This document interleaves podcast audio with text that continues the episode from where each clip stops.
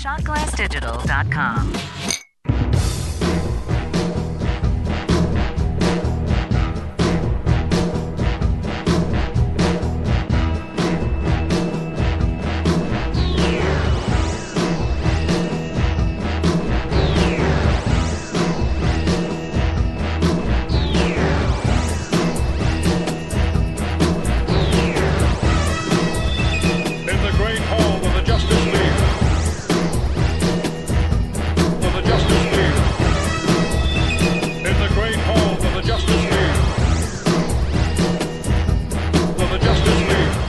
On this episode of Geek Out Loud, I am taking it back. Do do do do, taking it back. And we're going to discuss my second favorite film franchise of all time. We're getting Rocky up in this mug. On this, your safe place to geek out, the Geek Out Loud podcast.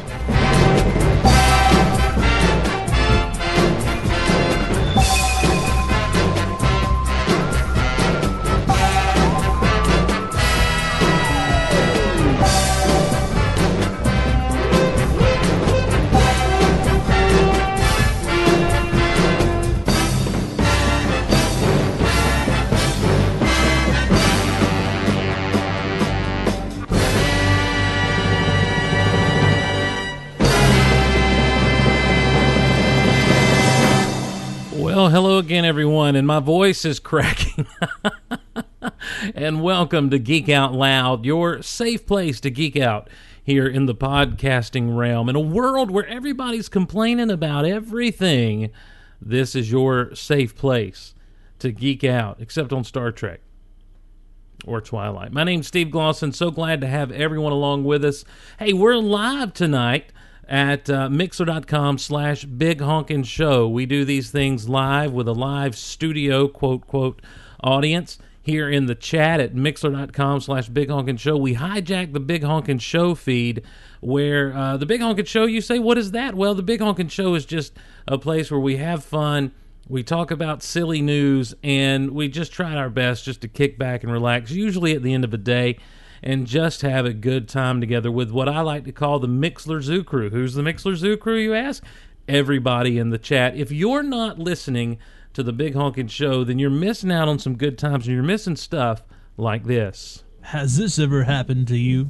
I don't know who you are.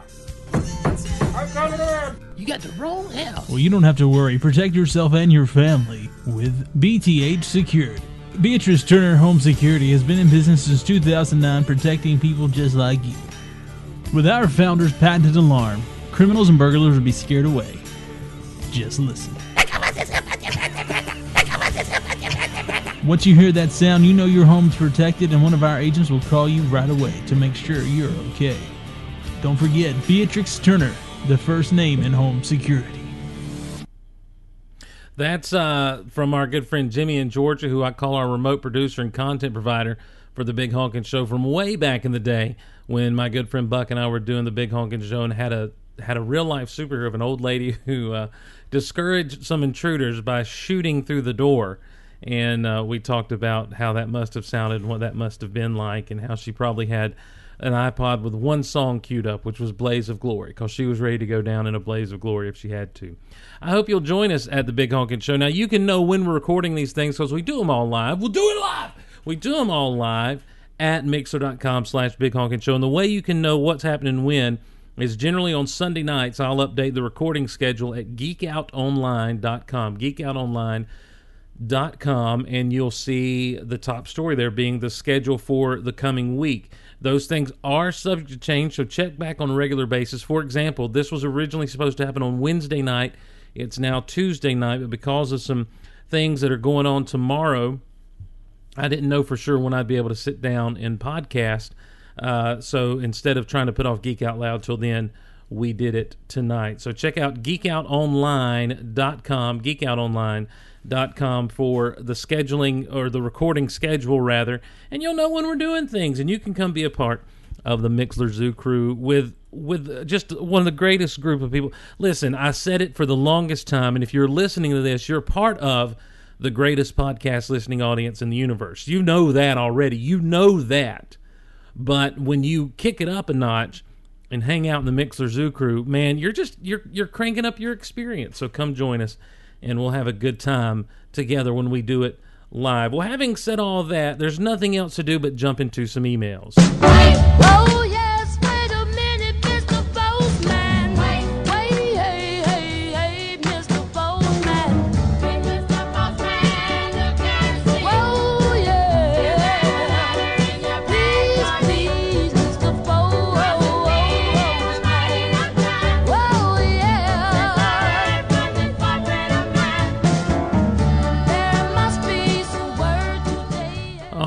Right, we've got some emails here, and one is from a long lost listener, our good friend Raj from the UK in the HK, and uh, and he's moved around, uh, and now he's in the People's Republic of China, the PRC. So um, he writes in and, and says a few things.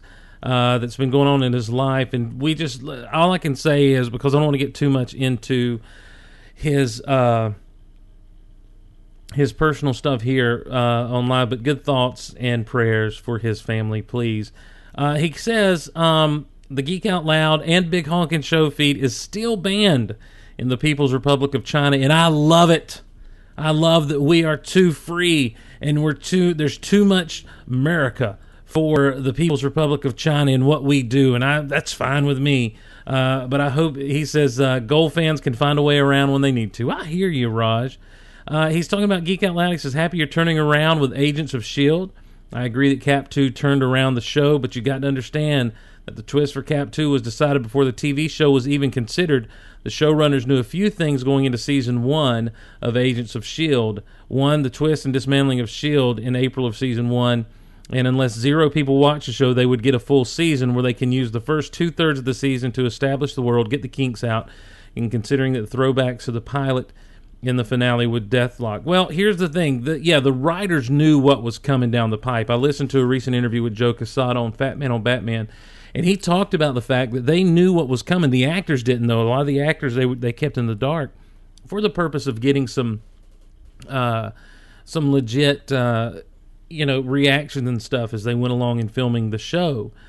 But um, I I don't think that excuse. I don't think working the kinks out and establishing the world and stuff. I don't think that excuses just how boring the first part of the season was. I just don't. Uh, I think that you had too much talent going in, uh, and and I really, I honestly think that they coasted through that first half of the season. I really think they were using the first half of the season as filler to get to the second half of the season. I I really believe that. I think that they kind of put it in neutral, which was not the smartest thing in the world to do. To get to the second half of the season when things really got ramped up. I'm going to talk a little bit more about Shield in a few minutes. Um, way too many other things uh, geeky to talk about and you like and like you i'm sad to see the end of the clone wars but onwards and upwards he says rock out loud love the concept of the show and no a matchbox 20 episode doesn't take away your cred that's what i'm talking about i'm not a rock person or a pop person or whatever i just like what i like regardless of genre which makes me the worst person to dj a house party but growing up with an older brother's CD collection that includes Guns N' Roses, Metallica, Pearl Jam, Nirvana, and Aerosmith, one would obviously lean toward rock music. I've even managed to hold a conversation with only Guns N' Roses lyrics. Yes, we were both sipping the Kool Aid, and the conversation only lasted about 90 seconds, but it was done. Uh, he says, I'm not a big concert guy and only went to my first concert in 2001 at age 17 for a Guns N' Roses concert. There was no Slash, and Axl kept us waiting for an hour between the opening act and him getting on stage, but it was still awesome. Since then, I've only been to a Kiss and Aerosmith live in Boston and Green Day in Hong Kong. I also have tickets for three time for three times for the Killers, but due to them canceling in bad weather, I've been denied. I sense I'm never allowed to see them live. Know what I'm saying? I'm enjoying seeing the birth of a man ants. It's a little unsettling at times, but that's half the fun. Looking forward to the next chapter in the story. I am too. We got to get on Carl to get back and, and do a little quiz. And finally, he says, Mark out loud. Thank you for getting me back into WWE. It's surprisingly very popular here in China. I'm not surprised. In fact, I heard an uh, interview with John Cena where he's trying to learn Mandarin Chinese because of the popularity uh, that is growing for the WWE over in Hong Kong.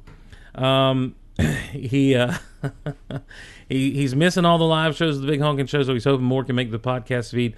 I, I maintain this that if I don't feel like they're quality, I don't release them. And uh, and Daniel and Indy and uh, our good friend Doc Zen, they have a scoring system, I think, or maybe they just make it up as they go along. I don't know. And uh, and he goes on to say, uh, "Take care and keep on casting." And that's our good friend Raj from the UK in the HK. And it's just good to hear from Raj. We hadn't heard from him in a while. And Raj, I'm sorry about what's been going on in your life, but I hope that things are looking up now, and and hope that you're doing better. Will West. Will West chimes in and he says, Hello, Steve. I had essentially written off the upcoming not Man of Steel 2 movie. I mean, let's face facts. It's way too soon to introduce all these characters, especially since they're trying to build an entire DC universe off of the Man of Steel. Which, he says, I must admit, is better the second time around. I was also not a huge fan of the upcoming portrayal of Batfleck, since I was a huge fan of The Dark Knight, a movie that you hated. I didn't hate The Dark Knight. That's some of Derek's propaganda. However, after sort of seeing Batfleck for the first time, I'm pretty pumped. I mean, yes, that bat symbol is bigger than his entire head, but holy snikes, Batman, I think he's looking pretty stinking awesome. Your opinion? Well, we talked about this on the last show briefly in the snippets. The uh, the the Batman costume is very Dark Knight Returns. Uh, it's very Frank Miller Dark Knight Returns inspired, and I think it looks great. I'm interested to see it uh, without the, the the black and white kind of filter put on it to kind of get an idea of the coloration of everything, and and see if that bat symbol is the same color as the rest of the suit, or if it's a little bit darker. How that works. It's going to be really interesting to see that in action, and I think Ben Affleck looks great. I've been a proponent of that choice since it was announced. I, I, I stand by the fact that I enjoyed the movie Daredevil, and I enjoy the director's cut of Daredevil that much more. So, um, and and so I felt like Ben Affleck could pull this off. Ben Affleck has has proven himself as an actor and a director. Every actor, every director has missteps in their career, um, and and I think that Ben Affleck gets a lot of unmerited uh, hate for maybe some missteps he had several years ago in his career. But you can't hold someone to a mistake here or there, or or or what they thought was a good choice at the time. It moves on, and so I think that he'll be. Uh, I- think he's going to be great as Batman. I'm just. I'm kind of concerned about the movie as a whole, but that's you know this isn't the place for that. We won't we won't get into that. Uh, Andy writes in and says, "Oh my Atlanta, I'm a huge Flash fan." And he puts in parentheses, "The only Flash fan," and this is amazing. He's talking about that extended trailer that was released for the Flash not long after that teaser was released, and it does it it really kind of sets up the feel of the show and the feel of the characters. And uh, and yeah, it's I'm I'm kind of digging it and looking forward to it. We'll talk a little bit more about that in just a second. Mark writes in, and, and on the last episode, we had uh, an email talking about Anakin appearing as Hayden Christensen, or Hayden Christensen being replacing uh, Sebastian Shaw as Anakin in Return of the Jedi. And Mark says to add another comment to the whole Anakin at the end of Jedi debate, I would like to add something. Bear in mind that he was the chosen one who was created by the Force, then shouldn't his Force Ghost have the ability to take any appearance it would want once he enters the Netherworld? I tend to believe that this status in the Force is also why he's able to appear so quickly as a Force Ghost after his death, where it seems to have taken Obi Wan and Yoda a little while to do the same thing. Well, George Lucas kind of, in, in, in some commentary, says that it was Obi Wan and Yoda who pulled Anakin uh, into into Force Ghost status. That it was their combined will and their manipulating of the Force to pull him into uh, Force Ghost status. So I, you know, uh, from his standpoint and his storytelling, I tend to think of his appearance as a young man at the end of Return of the Jedi as Anakin wanting to appear to Luke the way he was most proud of himself. That is great. That of Anakin back in his days as a true Jedi Knight. It's also the way Anakin would have appeared if he would have traveled the path of the light side of the Force and had been around from the moment Luke and Leia were born. Anakin redeemed himself by saving his son, and I'd feel he'd want to appear as the hero Anakin. You know what? I really dig that. I dig that theory. I dig that idea that this is how Anakin wanted to appear because this was the last time that he was really happy with himself, that he appears the way that he looked the last time that he was okay with himself. By the time we get to Vader in, in Return of the Jedi, we see a man who is torn, we see a man who is conflicted, and we see a man who dies in his regrets. Though he has been redeemed and though he has has turned back to the light side. That doesn't, the thing about forgiveness and the thing about making a change in your life, unfortunately, it doesn't sometimes re- erase the regrets and it doesn't erase the things you've done. You can't forget the heinous things that Anakin did as Darth Vader. You know, he he knelt. He was dubbed Darth Vader, and he went and wiped out all the Jedi in the temple, including the younglings. He left no one alive. And from there, he stood by as a planet was destroyed. He stood by and almost killed his son. He stood by as his son almost died. It was this. It was this. You're talking about a man who who he almost killed his wife. He he went through his life thinking he killed his wife. Let's be honest. The emperor never corrected that for him. The emperor never turned around and said, uh, "You know, when I told you that you killed your wife in your anger, I was just kidding about that. That was not that was not factual. I was just I was just pulling your chain a little bit. I you needed a little levity because you were in your new suit and so I just wanted to uh just to liven things up. um so yeah, he never he never realized that he didn't kill Padme. So you're talking about someone with a lot of regrets and so definitely um watching him come back around. I love that idea that this is the last time he was proud of himself. This is the last time. This is what he looked like the last time he was happy with himself, and uh, and it not just and it's not just a physical appearance thing, but it's like this is this is who I was when I was what I wanted to be. That's pretty cool. I like that. I like that theory. Our good friend Brian says just got out of Godzilla. Yes, it was everything you ever wanted out of a Godzilla movie. Ten out of ten. Not seen it yet. No spoilers in the chat, please. I am seeing mixed reviews though, so I'm interested to see it uh, soon, hopefully. Um, Will West writes in again about Godzilla, but we won't get there because it's got some spoilers in it. I haven't read that yet. Jonathan writes in. He says, "Dear Steve, I was listening to your latest goal concerning the pick of Affleck as Batman, and I remember I was in your chat a few days before." Your Ready Player Goal episode through Mixler, and I was the one who said it looks like the veins of the suit and agree that the Batmobile looks like a cross between the Tumbler and the 89 Batmobile. Well, Jonathan, um, again, I go back to I don't think it was veins. Uh, it's it's obviously if you if you get in because it's a very high res picture, you can get in, you can see it seams and it's some wrinkles in the suit and that sort of thing. That it's a, it's a really neat uh, neat situation. You know what? I hadn't caught as much flack as I thought I would for uh, some talk about gender issues that that we did on the last Geek Out Loud. And Sabrina uh, chimes in. She says, "Hey Steve, it's Sabrina. Uh, there are a couple of points you missed when it comes to gender. One."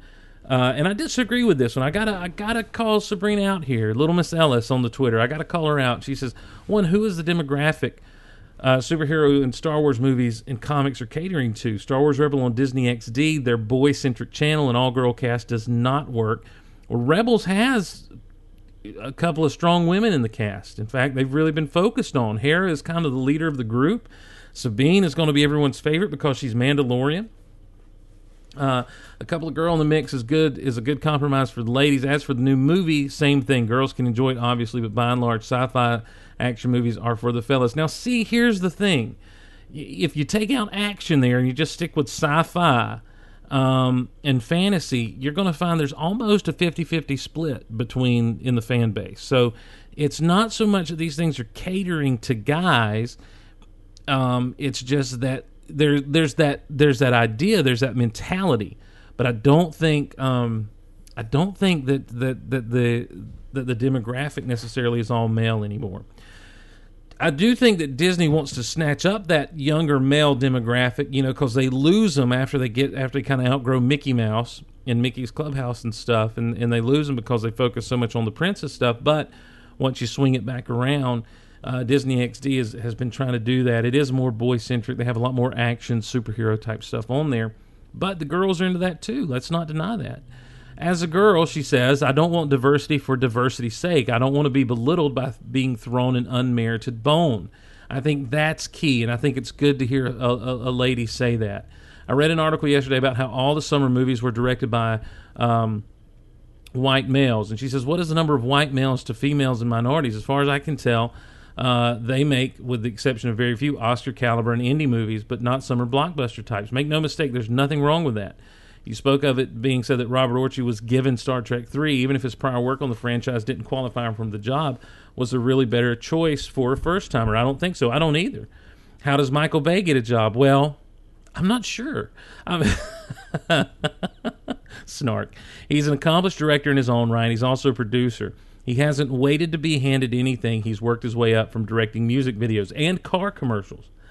I'm sure plenty of hate is going to come my way, and they can feel free, free to bring it. I'm at L I L M R S Ellis, Little Miss Ellis. Now I have a bone to pick with you, Steve. Lay off of Twilight. Nope. Just like not everyone gets the appeal of the things guys geek out over, you aren't the demo for Twilight. Nope. And 30 something guy who likes it is just a bonus. Also, the chase relationship in Twilight is a rare thing in young adult fiction. Other than your Twilight hate, I love everything you do and can't wait for Starkville Labs. Has to be a hashtag Steric, and that's from Sabrina in West Virginia. I'm not laying off. The, listen, I kind of do lay off the Twilight hate. I just say this in a safe place to geek out about it. I'm not. I'm not hung up on um, on on hating on Twilight. I just mentioned that it's not a safe place to geek out. Chris writes in. He says, "Hi, I want to know what your top ten favorite movies of all time are. Here's mine. Number ten, Toy Story. This is a favorite childhood uh, childhood favorite of mine. As much as I love the other two, this is uh, the one that has really stuck with me the most. Number nine, Paths of Glory from 1957. This anti-war film had me on the edge of my seat, wondering if Kirk Douglas's Colonel Dax would succeed in saving the lives of three wrongfully convicted soldiers during World War One. This was like the A Team before the A Team. In my opinion, Kirk Douglas gives the best performance of his career, which was criminally ignored by the Oscars for Best Actor. Uh, number eight, Red River. Red River from 1948, directed by Howard Hawks. I don't know what that was, by the way. I consider this one the best westerns ever made, filled with plenty of action, great characters, and boasting strong performances from John Wayne and Montgomery Clift in his film debut. Number seven, Star Wars, Episode 5, The Empire Strikes Back. You can just say Empire Strikes Back. What can I say that hasn't already been said? One of the best sequel films ever made, alongside uh, with The Dark Knight, Toy Story 2, and Spider Man 2. I got to tell you something. I think Empire Strikes Back exceeds all of those. I don't think they're alongside those at all. I'll be talking about a 2 that's right up there with Empire today later on. Number six, The Third Man from 1949. Wonderfully shot, brilliantly directed by Carol Reed, and a memorable soundtrack that'll stick with you long after it's done. Number five, Batman Begins. Number four, Citizen Kane. Number three, The Searchers from 1956. Number two, Lawrence of Arabia. And number one, Lord of the Rings, Return of the King. This movie made me cry in the cinema. With the exception of Return of the Jedi and Toy Story 3, there's no other film that I can think of that wrapped up its story so well. This is a true masterpiece and an emotional conclusion to my favorite trilogy of all time. I, you got some interesting choices in there. Some that I've never seen. I've never seen Paths of Glory or Red River. Red River. I don't know why I do that. I've never seen The Third Man, and uh, you know what? I've never seen. Well, I've never seen The Searchers. I've never watched Lawrence of Arabia, and I've honestly never sat and watched Citizen Kane. It's been spoiled for me. I know what Rosebud is. Okay. Um, as far as your number one being, listen, this when you start talking about favorite movies, um, when you start talking about favorite movies, it's all subjective, you know, and you're not wrong for liking any of these, and and more power to you for liking them. The Return of the King, I, you know, I said when the Lord of the Rings trilogy finally wrapped up, the original Lord of the Rings trilogy, I said that you know these could be perfect movies. The, the, the, these those three films could be almost perfect movies, uh, the most perfect I've ever seen. There was such care, such painstaking care to try to get everything right and to try to do everything as as good and as and to try to bring everyone's collective imagination who'd ever spent time with these novels to bring those to the screen. Um and they're beautiful movies, all three of them. And I do love The Return of the King. I do. It's got the worst pump up speech ever. Though, not I'm not talking about Aragorn's speech at the end where he's like, "Not this day." I'm not talking about that one. I'm talking about um, uh, the King of Rohan. I can't think of his name right off the top of my head. Someone in the chat help me out. Who was the King of Rohan? Um, he was the guy he was the one he was he was under Wormtongue's kind of hypnotic spell in, in the second one. Theoden, thank you. Theoden's speech to the riders, um, where he talk he just kind of says basically before they all get ready to ride out, he's like, he they, can't talk about they they talk about not being able to win, and he's like, um, you know, how does he say it? He says, "No, this is not a battle we can win" or something like that. He's like, "But we will ride anyway." and I'm like, "Are you serious right now?" That is that really is that your is that your thing? And then and then as he's as he's he's to me, riders, to me, today will be a red day, ere the sun rises. So yeah, it's just a weird, not not a, and they all just kind of nod at him when he says that. He's like, but but we will fight anyway. I'm like, really? That's because if I'm the soldier, I'm like, well, you know, you can't, um, mm, hmm, no, hmm, no, you can't. I, that's not. That doesn't really get me pumped, King. Top ten is hard because I have to lump in movies of franchises together in a top ten. I've got to put the Star Wars franchise at number one. That's my number one. Rocky being my number two. Uh, after that, I don't know. I, I've never really made my top ten list. I should do that. I'll try to do that for next time. Have my top ten uh, movies of all time. And if I don't do, if I don't put those Star Wars movies all together and those Rocky movies all together, my top ten is just going to be filled with Star Wars and Rocky movies. So, um, Chris, uh, oh no, I'm sorry. And finally, Nick writes in.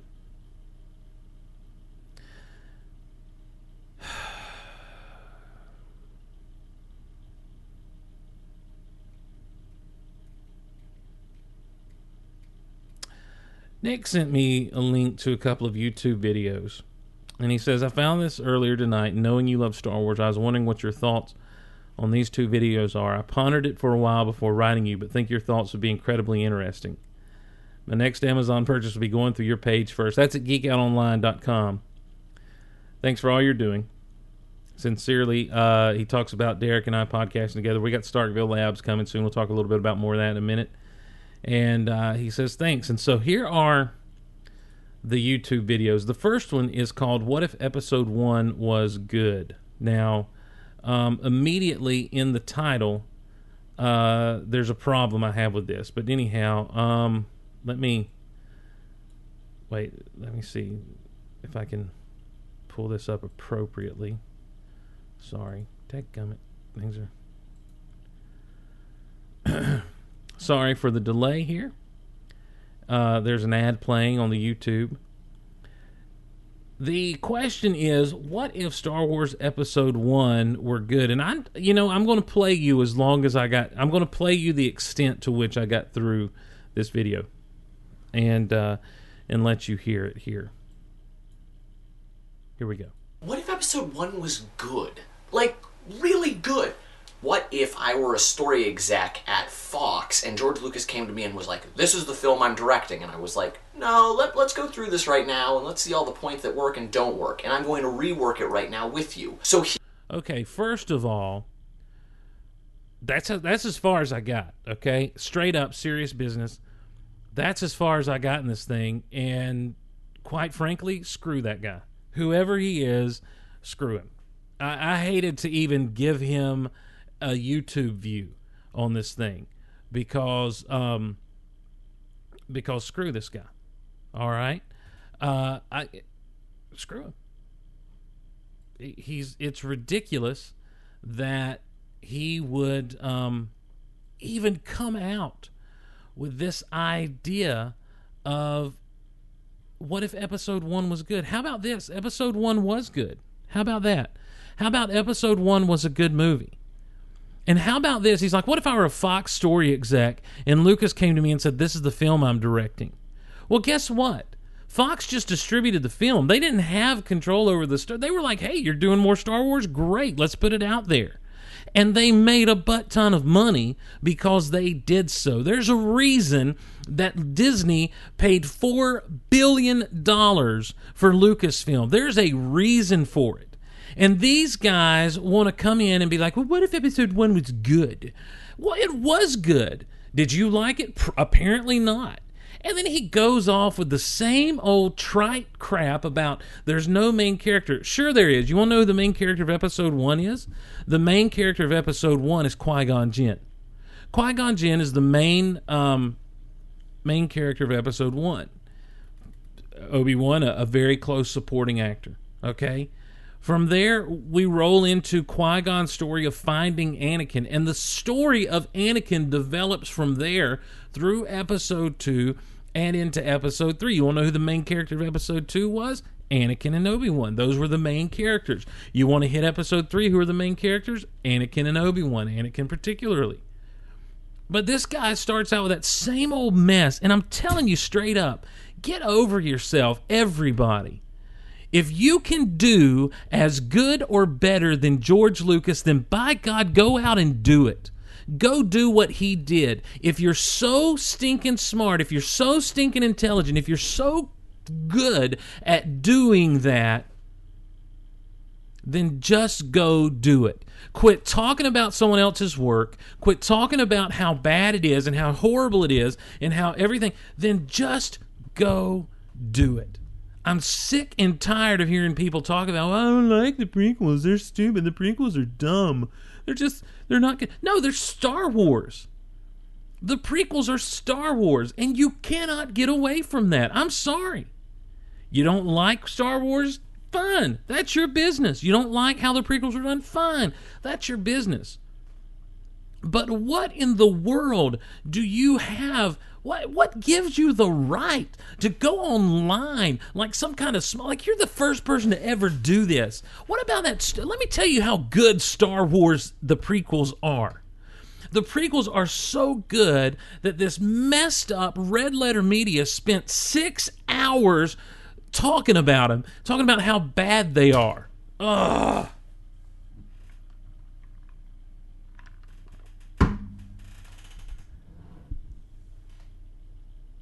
No one else has ever done that. No one else has ever criticized the prequels. No one else has ever said, "What if they were good though?" No one else has ever sat around and do that. That's my reaction to this, Nick. That's that's I'm not mad at Nick for sending me these things. I'm mad at these people for making these things. And they've got a what if episode 2 was good as well. Nick says, I hope you find them as interesting and cool as I did. I don't. I don't. I, I now listen, maybe he flips it around at the end and says they are good. Maybe he does that. I didn't give him enough time because I don't want to sit here and sit through the same junk again.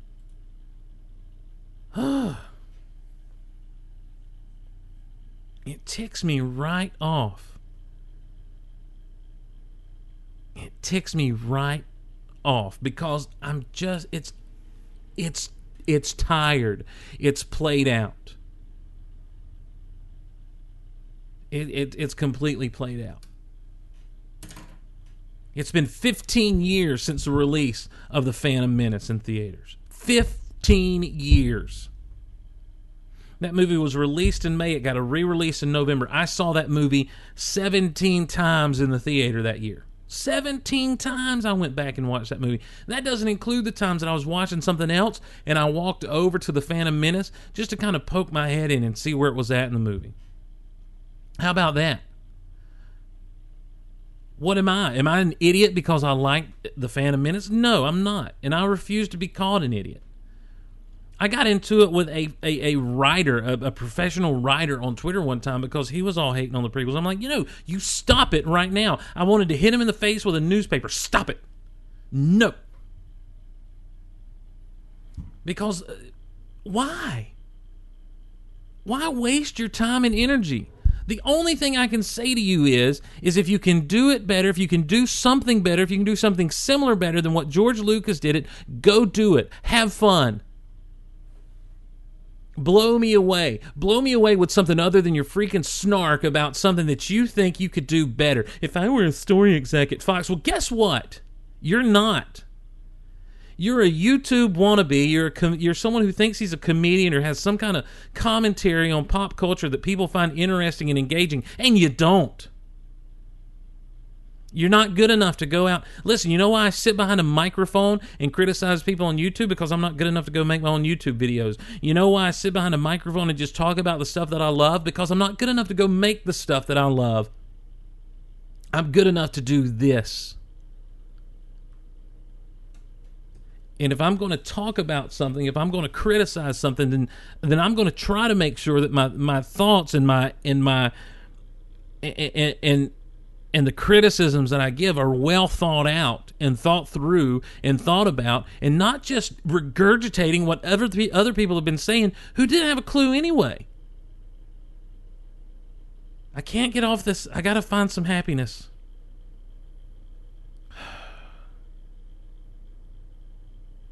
Mm. Okay.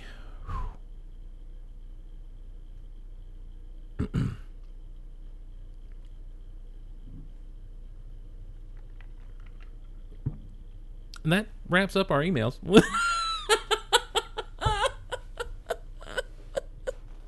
that does it. That does it for the email section. For the email portion of our of our show.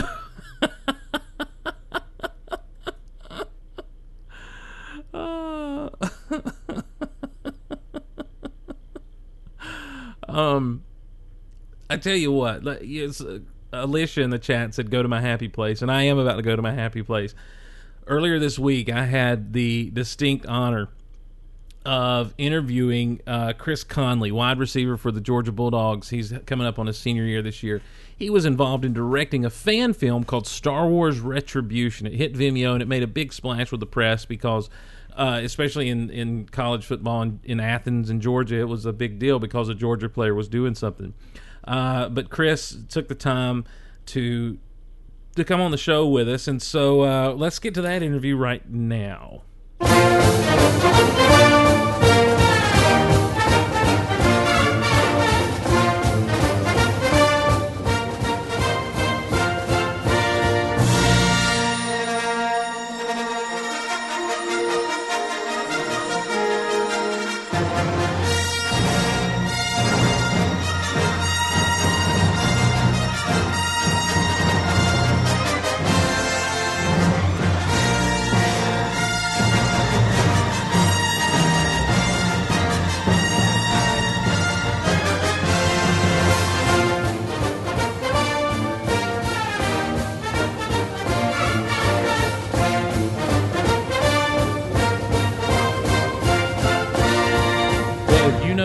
If you've listened to this show for any amount of time, you know that there are two huge loves in my life when it comes to how I'm entertained and what I enjoy.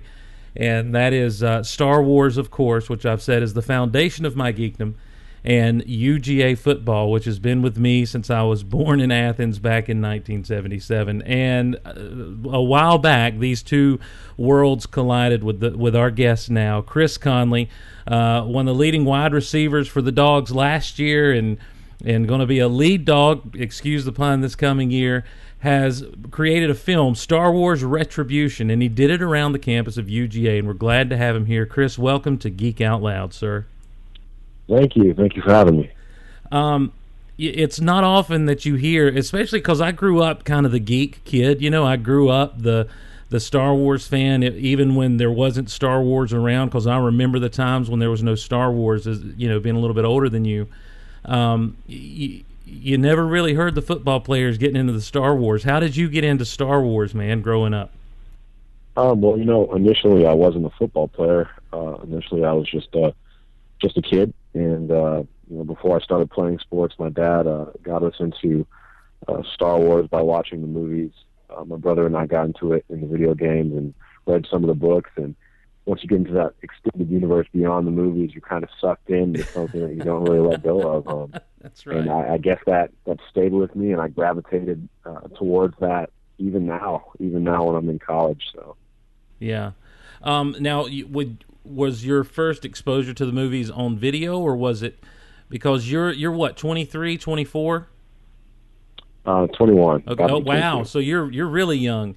Um, you uh, so so your first exposure to the movies was on like VHS probably or, or DVD. Yeah, yeah. It was. Uh, it was. Uh, you know, VHS. Then wow, it's crazy to think that I watched those. Um, but uh, it was on VHS. You know, watching uh, four, five, and six, and then also when I was a kid, uh, one, two, and three were starting to come out. Yeah. Uh, so you know, it just all the more uh, I was immersed into that universe, and and into uh, what Star Wars was and what it could be. Yeah, well, see, to my older generation of fans, you're that new generation that was kind of introduced on the big screen via the prequels, via the via Phantom Menace and Attack of the Clones and and Revenge of the Sith. And do, how do you feel those films stand up, having been introduced to them more on the big screen and the others, you know, on on the TV screen? How do you feel the the prequels stand up to the original trilogy? Uh, they're definitely different. Uh, you can tell there's been a time lapse in, in the way that they were made. Um, but uh, you know, being introduced to those on the big screen and being so young, I'm not one of those people who looks at those movies and bashes them. Right, right. I think I think they have their place, and I think that story needed to be told. Uh, were there some things that could have done better? Yes, but um, you know, I'm still a fan. Uh, out of those three, you know, Revenge of the Sith is obviously, uh, in my mind, the best and, and my favorite. Uh, it's it's vital to you know see that tipping point in the Force and, and what happens Mm-hmm. uh, with Anakin Skywalker and Darth Vader. Um, so I, I'm I'm a fan of those movies. Um, do I think four, five, and six are are awesome? Yes, I do. Um, but I'll I'll always be a fan of Episode three. I was I was your age, and I sound like an old man. I was your age when I saw episode one in the theaters back in '99, and I just remember coming out of that theater, and we went to go grab a bite to eat. The friends and I went to see it, and we grabbed some straws and were like lightsaber fighting, like we were kids again. I just absolutely loved episode one, and I was so shocked as I started to get on the internet, and or as the internet began to explode the way it did there in the late '90s and people were hating on it. I just I'm like, what do you mean? You know, Darth Maul, Jedi, it's awesome, you know, and um and each subsequent movie had something, you know, for me the same way. So uh, I'm not one of those old school fans that hate the prequels. I'm one of those old school fans that yells at people that hate the prequels, and I'm like, you shut up right now. You don't talk bad about those things. Um, well, you retribution, man. I've watched this thing five thing five or six times since since someone alerted me to it the other week, and I just you you, filmed it on campus there at UGA. Some of the most awesome stuff. I thought I, things I never thought I wanted to see, but I do see was right down on the you know on the field at Sanford Stadium a lightsaber battle taking place right there on the big G. I'm just like, this is amazing. This is everything I've ever wanted in life and never realized it. How did how did this idea come about? Um, quite honestly, it was just an idea that I had in my dorm room uh, about uh, seven months ago, uh, and and I just was thinking, you know, watching some videos on YouTube. You know, it'd be great if we could film a lightsaber duel. And I was watching a lot of them, and I was like, golly, we can do better than this. I can think of stuff better than that. And um, you know, I just decided to do it. And then uh, once the word got out that we were going to shoot something like that involving Star Wars, we got a lot of feedback saying that we should do something big. Um, and you know, it initially was just a video, and then when reporters started writing on it, it said film, and Hmm. we hadn't planned on doing a film. It was just going to be like a duel. Right. Um, and it kind of blew up, and so we were like, you know what, we might as well do a film. And so I uh, wrote a script. Uh, we casted those actors, and we created this story, um, this kind of alternate universe that exists at UGA.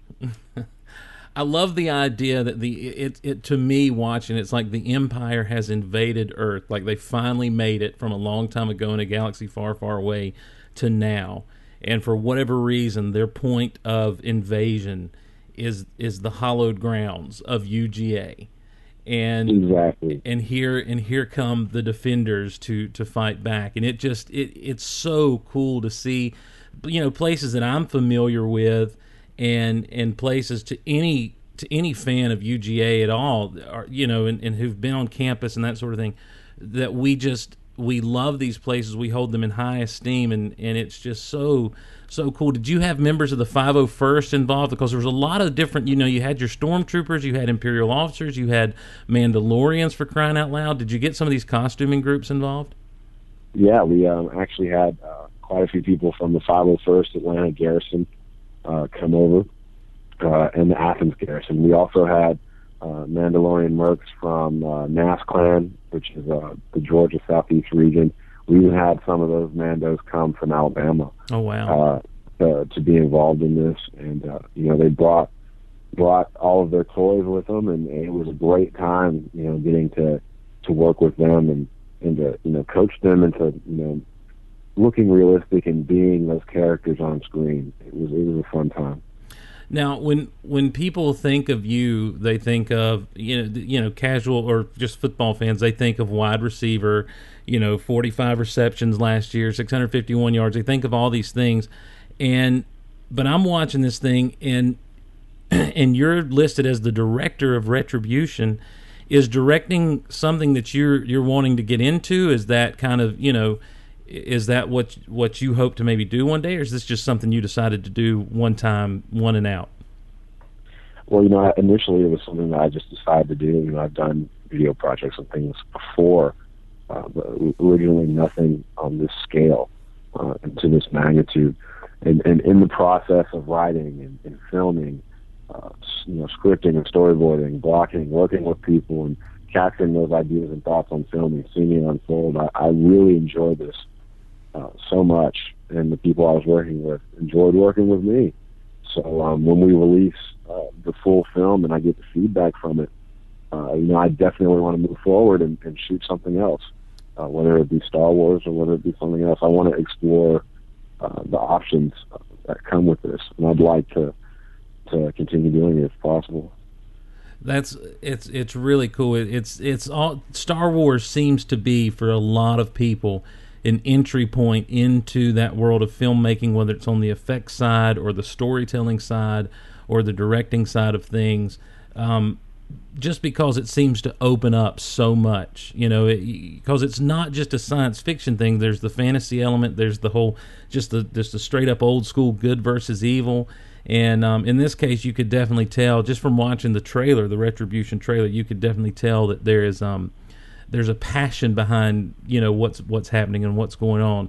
So when you talk about doing a full on film, the the trailer for Retribution isn't the fan film because a lot of people make these fan films, and I'm using my quote fingers for that, and it ends up just being like the two minute trailer or whatever. You've got a you've got a fuller uh, or a longer, I should say, fan film coming that is this that this was literally the trailer for. Yes, that was literally the trailer um, for the whole film. It's a short film, um, and it's 30 minutes long, hmm and uh, we will be releasing that um, very soon. Uh, we're we're in the final stages of finishing it right now. We're about 95% done, um, and we're in talks with some uh, local theaters, figuring out how we're going to premiere um, and, and go about that. You know, got to struggle with uh, compliance and the NCAA a little bit to see what we can and can't do Right. um, but we would like to um, be able to uh, show this film and also, um, you know, find a way so we can raise money for another one. Yeah. Well, uh, once it's once it's out there, I hope you're able to get it out online somehow because I would love to see it. I, I'm telling you, this Oh, yeah, thing just got me so be jazzed. posted on Vimeo, Yeah. Cool. yeah, Vimeo account.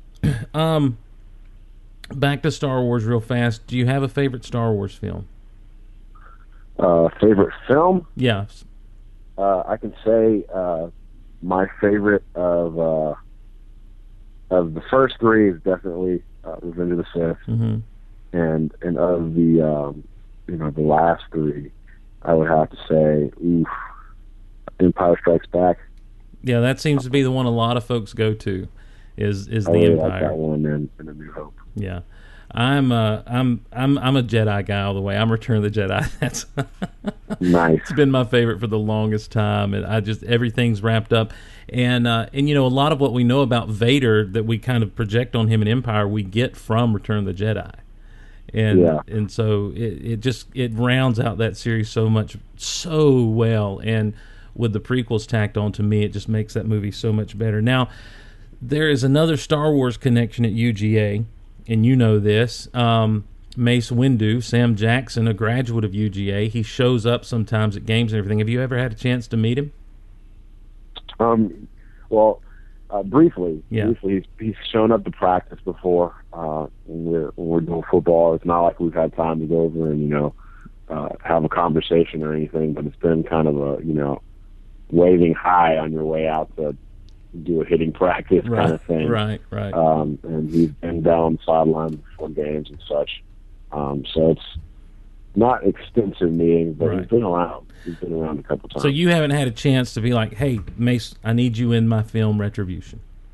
No, I actually uh, tweeted at him and uh, told him that he needed to come out and uh, be a part of it. Uh, you know, didn't get a response, but you know, uh, no is only a delayed yes. There you go. Maybe, maybe on a future project. Well, he's from from for all intents and purposes, everything I've ever heard about him. He's such a cool guy, and uh, and dude, he's a he's UGA alum and a big dog fan. So surely we can get him there sometime. We'll just we'll just get all of our different audiences um, tweeting at him to get in touch with you to come do the next thing.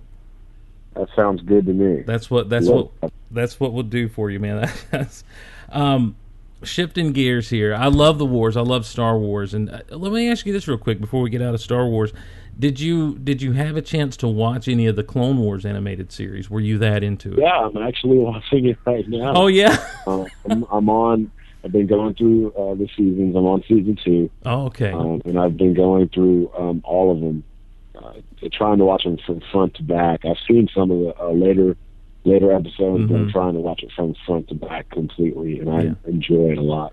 It's it's really well done. It gets so much better as as the seasons go on. Um, so you've not seen any of that sixth season that's just on Netflix.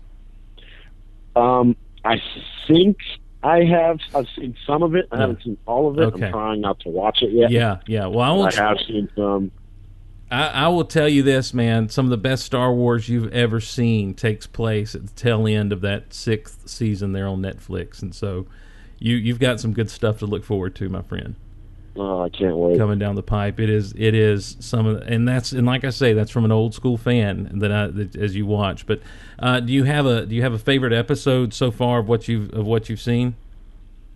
Ah, I don't know if I can single one out Yeah. yet, just yet. I think I need to watch some more, and then I can then I can pick that. You know, I've I've been enjoying uh, you know the rematch of, Mm-hmm. of Obi Wan Kenobi and Darth Maul. Oh uh, yes, Sav- Savage. Uh, Yes. You know, it's been it's been great, uh, and then just some of the backstory you get to follow um, with Ventress and, and, Mhm. and Dooku, uh, different characters that you don't get to see that much of in in the movies on the big screen. You get to really see, you know, and from watching the movies, uh, you could you know look at Dooku and be like, oh, he was a wimp. Uh, and then you look at the Clone Wars and you realize this guy was no one to be messed with no, yeah, it exactly. really, it really makes you appreciate how much and how far Anakin came over that period of time. Yes. Uh, the point where he could defeat him so easily. Yes, it re- yeah. When he says my powers have doubled, it means something, you know, and you can see Yeah. that throughout throughout the Clone Wars for sure, for sure. Are you so you're more into the Jedi Sith kind of thing than the clones kind of thing? Uh, I'm into I'm into a lot of it, into all of it, but it, yeah, you know, I'm I, I some part of my head believes that I am a Jedi, so uh, you know. Well, you know, I was doing I was doing research to kind of talk to you and make sure I had all my facts straight on you and everything, and and and you Google, and all of a sudden there's a picture of you. I, I want to say it was at the uh, at, at a gym dogs competition, and you were Jedi'd out, man. You had the robes and everything. Yep, uh, we had that uh, going in. A really great friend of mine, Noel Couch, who was an All-American uh, gymnast. She her floor routine was to Star Wars music, Oh wow! and and that was the first week that she was competing with that music, and they were going up against top-ranked Alabama. Mm. Um, and so, you know, I went and was down there first row, and everybody was like, "Why is there a, a Jedi?" And I had a clone trooper with me. Had one of my friends dressed in a clone trooper mask. Nice. Um, and so they were like, "Why are these Star Wars guys here?" And as soon as the Star Wars music started playing, the main title, like the opening theme, everyone in the whole stadium turned and looked at me because I was raising my lightsaber above my head, you know, in that classic uh, uh, Luke Skywalker pose Yes. and uh, it was just epic. It was epic, and uh, you know they ended up winning. They beat Alabama that day. Yeah, so I did. think that I did my job. Yes. Yeah, you did. Know, uh, What now? You were- what what lightsaber were you pimping there? Was that a Mace Windu Master replica? no, it was actually um, it was a custom lightsaber that I Okay. had um, from Ultra Sabers, and uh, it was just a blue blue lightsaber. Okay, the picture made it look. The picture made the blade look purple, and I and so I looked down at the hilt, and it had that smooth kind of Mace looking hilt. I'm really letting my geek fly. I apologize for that, but um, Yeah, I know what you're talking about. It's got the little, it's got the little gold rivets in it, and that can be, that can kind of look a little bit like Mace. Yeah, yeah. Well, that I mean, dude, like that's the thing. It's like I'm as I'm digging into. Okay, this guy did a Star Wars fan film. Obviously, he's a fan. You know, I, I, this guy. Like uh, I'm looking at, it and I'm like, wait a minute. He's dressing up in freaking Jedi robes, carrying a lightsaber to a gym dogs competition. Yeah, he's into this stuff, man. And then and then I'm so, let me tell you, it's so refreshing to hear that you're watching through the Clone Wars right now. It's just like because a lot of guys you talk to that that are fans are like, yeah, I didn't really care to watch that. It was more of a cartoon kind of thing, so I thought I was too grown up for it. But um, but as you get deep into that series, man, there is some. Ah, gosh, it's just it is some great Star Wars. It really kind of explores like the whole nature of the Force and and everything that was in Lucas's mindset and that sort of thing. I, I, I agree completely. Uh, there's too much story there to just leave it and not like learn it. Uh, it's something that interests me so much. I had to watch it. Yeah, especially when I saw the first couple episodes. Uh, when it was on TV, I saw episodes, but I couldn't watch it all the time. And I was Sure. like, golly, such a great show. And then when it came out on Netflix, it was it was just perfect. It's the perfect thing to watch. There's a lot of shows, and uh, you know it sucks you in, and you literally don't want to get up. You just want to keep watching episode after episode. Yeah, it's it's it's well that first episode, the the first technical episode that aired on TV way back in, in that first season called Ambush, which was very Yoda centric, where it's him and the Yeah. three clones on the. I was like, if this is what we're going to get from this show, I'm in, I'm I'm in. You know, take my money, take my time, whatever. You know, I'll I'll I'll get on board with this thing and. And it only got better from there. They had a few missteps here and there. There are a few that are kind of like, well, okay, but for the most part, they're just it is a phenomenal, phenomenal series. What about episodes seven, eight, and nine coming out? The the the cast, the original cast from from Star Wars and Empire and Jedi coming back. Um, how are you how are you feeling about that stuff going on? Uh, you know, my initial thoughts are that Disney's smart enough not to mess it up. Um, Yes. And that's the way I'm going to phrase that. I'm not going to say that Disney's going to knock it out of the park. I'm saying that they are smart enough and they have the resources not to mess it up. Yes, Um, so with that in mind, uh, I'm excited to see uh, what they do. I'm excited to see what uh, J.J. Abrams does with this, and I think he's also smart enough to make it not look like Star Trek. right, um, right. And, uh, and I, I'm looking forward to a good movie. Yes, indeed, indeed. I was it when the when the picture was released of the of the cast online, you know, and they announced them officially. eh, They had that black and white picture of those guys at a table reading, and it just felt like something that as a kid I would walk by a magazine rack and see in a Starlog magazine or a Cinescape magazine, and um, from back in the day, and and it's just the the the, the marketing or the uh, not the marketing, but the the news that's getting released from this just feels very old school to me, and it's just so much fun, and it and it I'm really looking forward to it and looking forward to what they have for us, especially with that original cast returning. It's going to be interesting, and knowing that they've kind of they've stepped away and said don't expect to see anything that you've read in the expanded universe here. You know, we're going to do our own story, and and uh, I think it's going to be be really cool.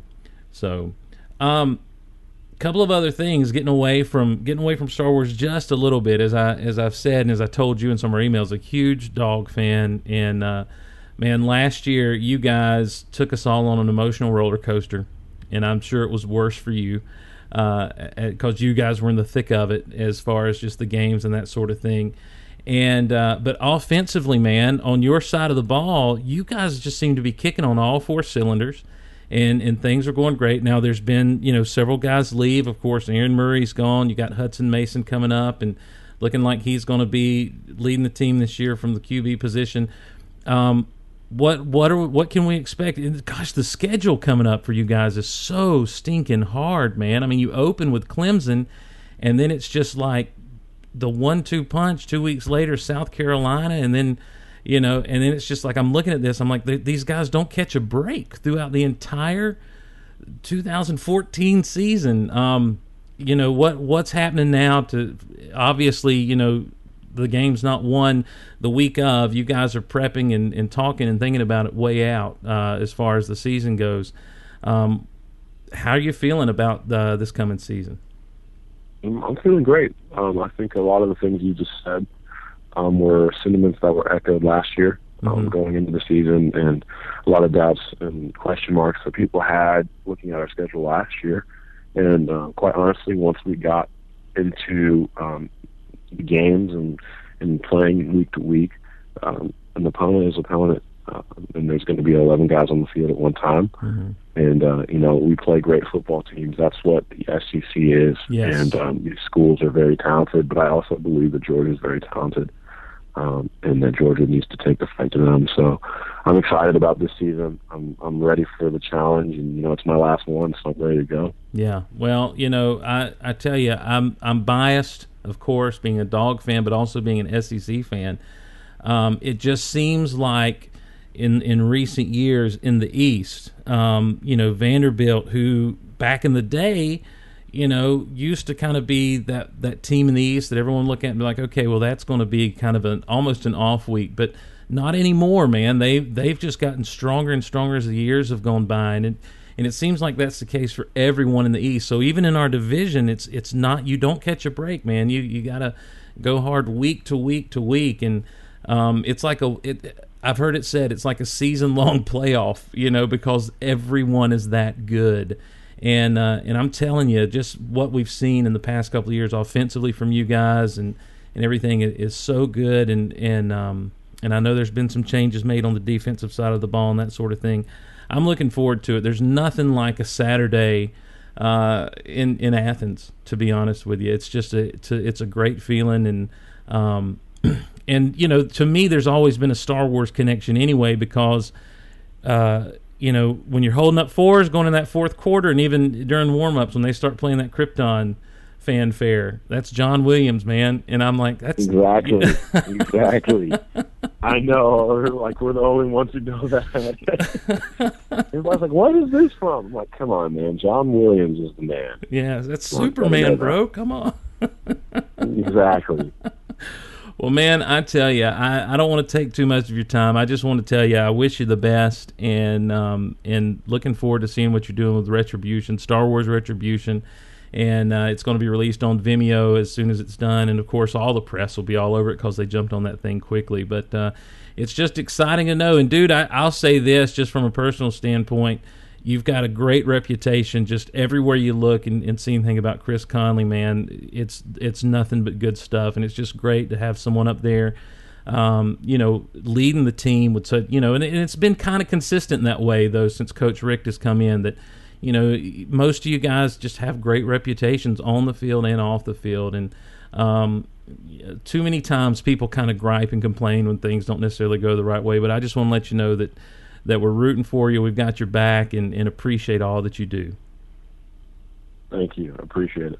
Um, well, Chris Conley, thanks again for joining us, and uh, take care, bro. All right, you too. All right, man. Well,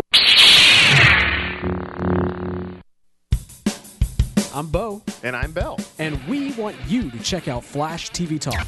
Flash TV Talk is your source for news, reviews, and spoilers for the upcoming CW show, The Flash. But wait, there's more.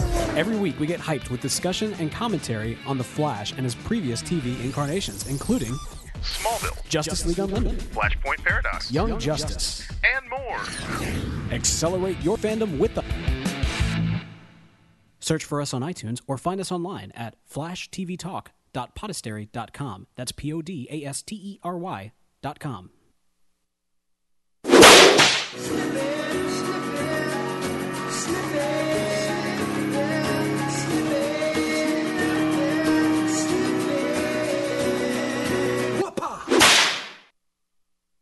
Whoa, got to turn my mic up. Terrible podcaster. That's me. I, man, I'm an idiot. I'm sitting there listening to that interview. I'm like, man, I'm stupid. I'm just an idiot. But anyhow, a couple of quick snippets before we get into the thing. Shield, the Marvel Agents of Shield season finale was last week at the time of this recording. They got me. I'm in. I, I'll be there for season two.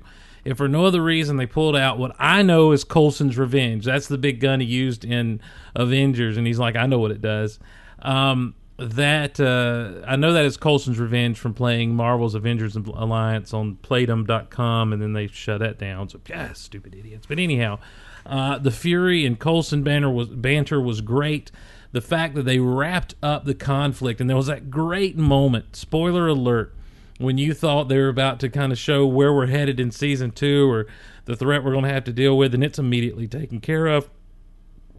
It was just really um, it was such a well done finale for everything that they've been through and gone through, and um, it's going to be interesting to see th- see where things go, especially with the fact that season two is going to take place in between uh, the the final movie of the cinematic universe's phase two before Avengers two and Avengers two. It's going to take place between Guardians of Galaxy and Avengers two, so they're not going to have a they shouldn't have a season that's that's that's messed up by um, by what takes place in Avengers. They could actually lead right into uh, the Avengers to uh, Age of Ultron. So I'm really looking forward uh, to seeing what they have going on. Um, bring in Cobie Smulders and more Maria Hill. I, I, Patton Oswalt showing up. That was a weird situation. I'm not sure what he's supposed to be, but that'll be cool. Um, and so it's going to be interesting what they do with no with no movie affecting the entirety of season two. It's going to be really interesting to see where they go. So um, we'll we'll see what's happening. Speaking of Marvel stuff, this was released this week. It's the Guardians of the Galaxy official trailer. It's the second one, and it's it's really cool.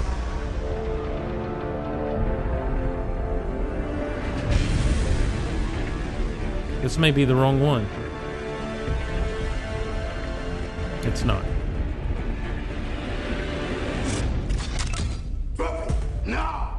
Cool, man. No problem. that's no it. problem at all. Who are you? That's the wrong trailer. Wrong trailer. Dadgummit. Stupid Steve. Get your Get your get your videos right. For the love of Pete, man. You're a horrible podcaster. Why does anyone listen? Here we go. This was released this week. I come from Earth, a planet of outlaws. My name is Peter Quill. There's one other name you might know me by Star Lord. Who? Star Lord, man. Legendary outlaw. Guys, forget it.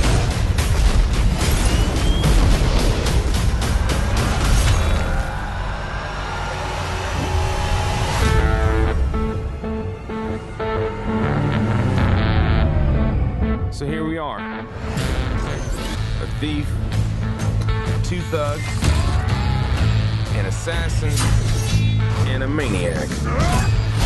But we're not gonna stand by as evil wipes out the galaxy. I guess we're stuck together. Partners.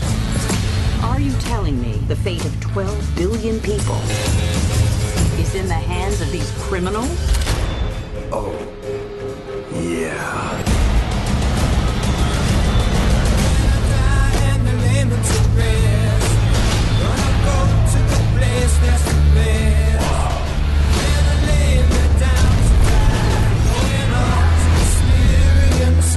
I look around, you know what I see?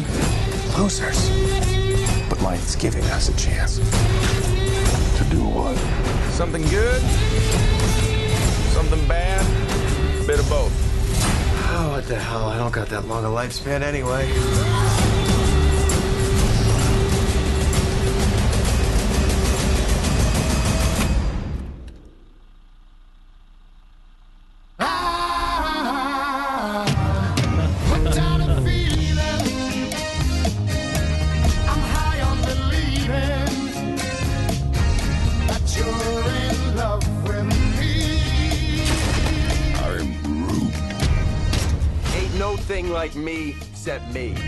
They call themselves the Guardians of the Galaxy. This might not be the best idea.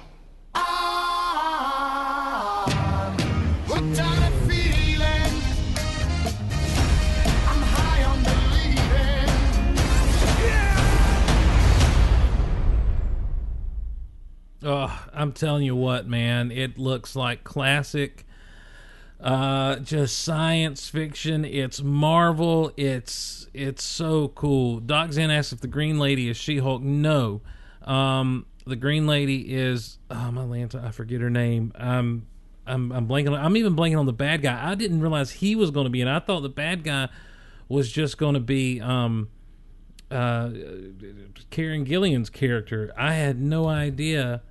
Um, who uh, that that he was going to be there. And I can't think of his name. I feel like it's Ronan, but that can't be.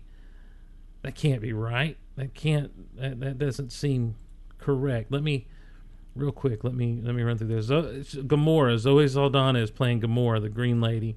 Um, yeah, Ronan the Accuser is is who that is, and that's huge, guys. That's like some Kree stuff.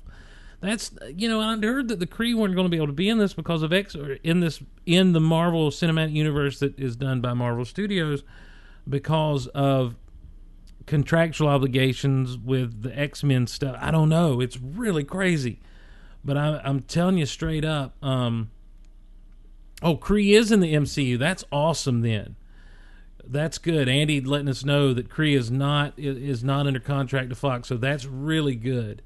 That'll work out great. I'm I'm when I saw that and I saw the look of him, y'all, he looks like he stepped off the comic book page. He looks like he stepped off. He, he looks like he came right off of the comic book page.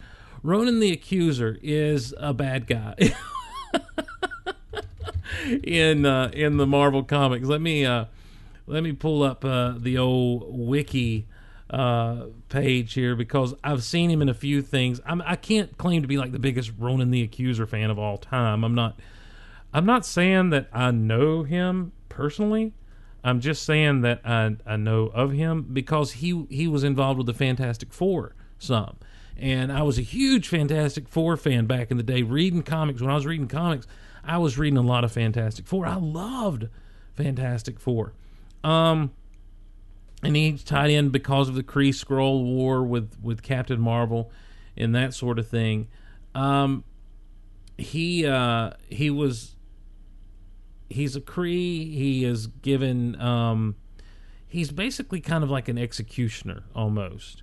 Uh, the the Supreme Intelligent appointed him the Supreme Accuser of the Kree Empire, and he's simply Ronan the Accuser. He he's he's just a bad dude, man. He's a bad, bad dude. Where is he in the trailer? He's the guy with uh he's the guy with the with the hammer axe thing. He like he's the one they keep showing when they're talking about bad dudes coming up. He's kind of got like a I don't know, he's got his head covered up and everything and he's just it's really cool. I'm really excited. Um they call themselves the Guardians of the Galaxy. That's my that's my John C. Reilly. Anyhow, so I'm I'm stoked. I'm I it, it Groot sounds right. Rocket Raccoon sounds great. It looks right, and I'm really looking forward to this film in August. I'm really wondering though if it's going to tie into Avengers two or three because it is. It, it, I don't. We had Thanos at the end of Avengers in in the first little coda. You saw Thanos, and Thanos is that typical I expect to see. I expect to see him in Avengers two. Now I expect to see him in Avengers three since they're doing the Ultron thing in two. And so I really wonder if this is going to tie in more to Avengers two or three, or if we've got our Avengers tie-in with Captain America: Winter Soldier, and we're kind of done. You know, I'm, I'm, or if it's just, or if they're going to rely on Shield to lead up to Avengers 2. I mean, because I think the whole idea of Marvel Agents Shield it'd be a great way to fill in and to and to gaps and kind of get us prepped and see kind of what happens leading into Avengers 2. I think it'd be really interesting to use it that way. With and I think it'd be really super interesting to use Guardians just to tie into Avengers 3. But I don't know. I don't know what to expect or, or what's going on. Um, snippet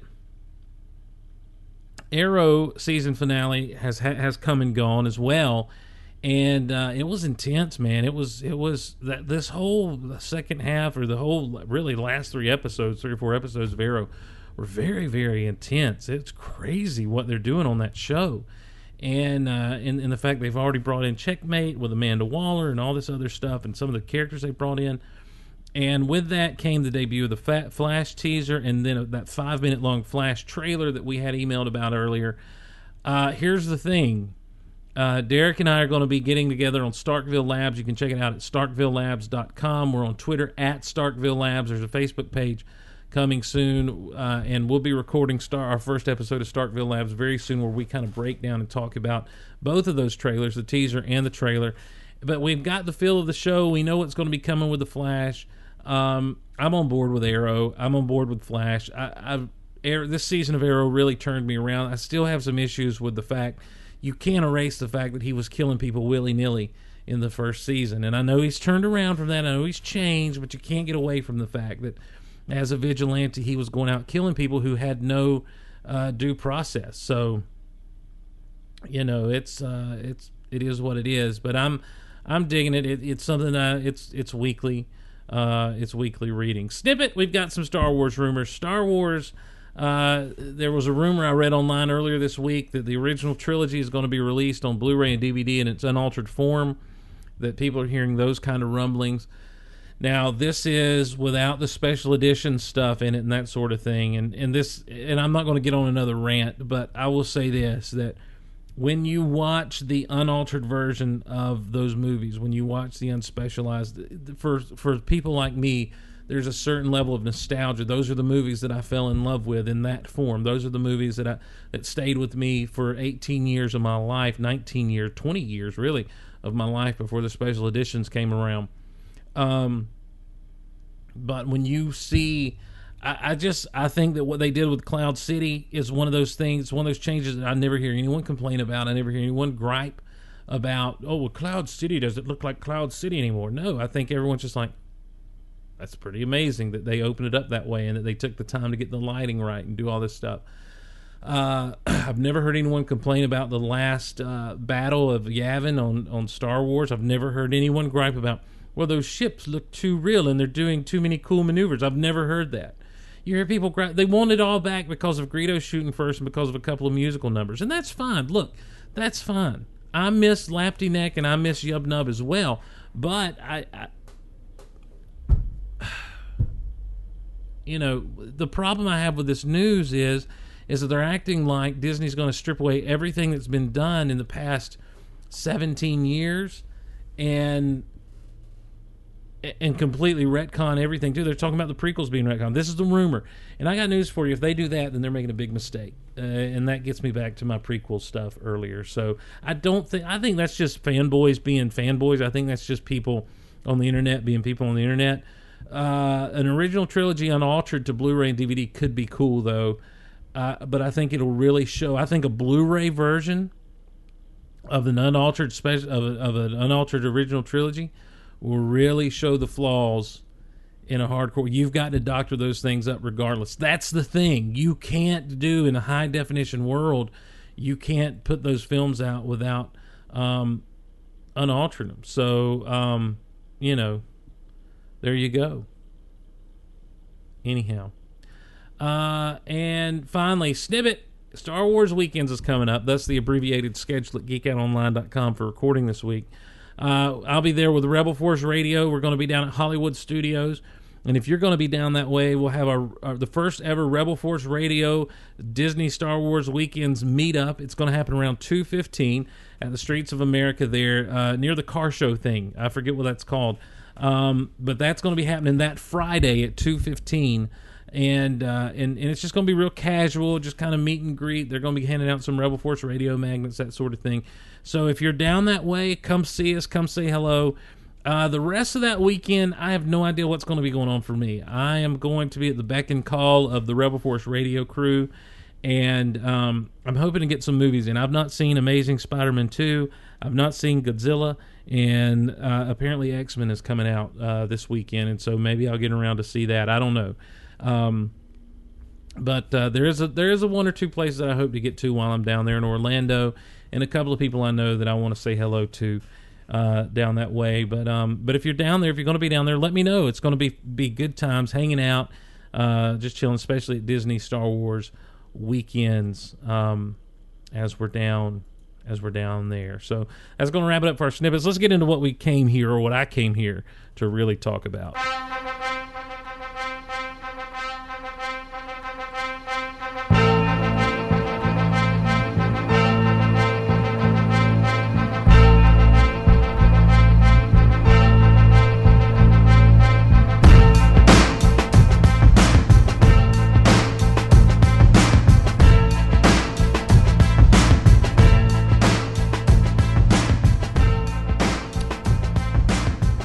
So this past weekend, um, I took the time and I went back and I watched uh, all six Rocky movies, the the Rocky saga, if you will. I have hurt my wrist, ladies. and I've done something to my wrist. I'm like Mason Dixon in Rocky Balboa. I've done something to my wrist. Um, but uh, yeah, I went back and watched it because, as I've said time and time again, this is my favorite franchise after Star Wars. If there were no Star Wars, Rocky would be my Star Wars. I completely, completely, completely love the Rocky series. Um, it is, in my estimation, it is as flawless to me as Star Wars is flawless. Now there are a lot of people who, when you start talking Rocky, they want to do the, the the obligatory thing that people, you know, when people talk Star Wars, like, well, I really love Star Wars. Now the prequels weren't so good. They feel like they have to say that. With the Rocky series, people go, I love Rocky. Well, the fifth one wasn't so great. And I, I defy that. I I cannot stand when people do that. Either you love the Rocky series or you don't. Um, I have a hard time just uh, I have a hard time just just not uh, just just hating on anything that is Rocky. I, I love I love those movies. I love everything about them. Um, it it, it it's on my notes. I have walk through them and talk about their greatness. So let's do that. let's just walk through the Rocky films and talk about their greatness. The first Rocky is fantastic. I was talking to someone. I was talking to my sister in law the other day, um, yesterday, in fact, because I, I'd, I'd watched the films over the weekend um, again, and and she'd asked what I did. I'm like, I sat around and watched Rocky. And uh, I said, "Have you ever watched any of the Rocky movies?" And she's like, "No, I don't think I'd like them." I'm like, "You'd love them. They're not fight movies." And that's the thing, with the exception of maybe three and four, the Rocky series is not about the fight. It's not about um, it's not a fight film. None of these things are. Boxing is there, and he is a fighter. He is a boxer, but that's not the thrust of these movies. When you watch Rocky, it has the greatest on-screen romance ever between two people. These these two characters, because you see him at the beginning when we're inter- we're introduced to Rocky at, at the very beginning through boxing. He's boxing Spider Rico, and from there we see him, you know, out on the streets, and he's walking around. And he sees people, and uh, they're like, "Hey, did you fight?" He's like, "Yeah, I did real good. You should have seen me. You should have been there.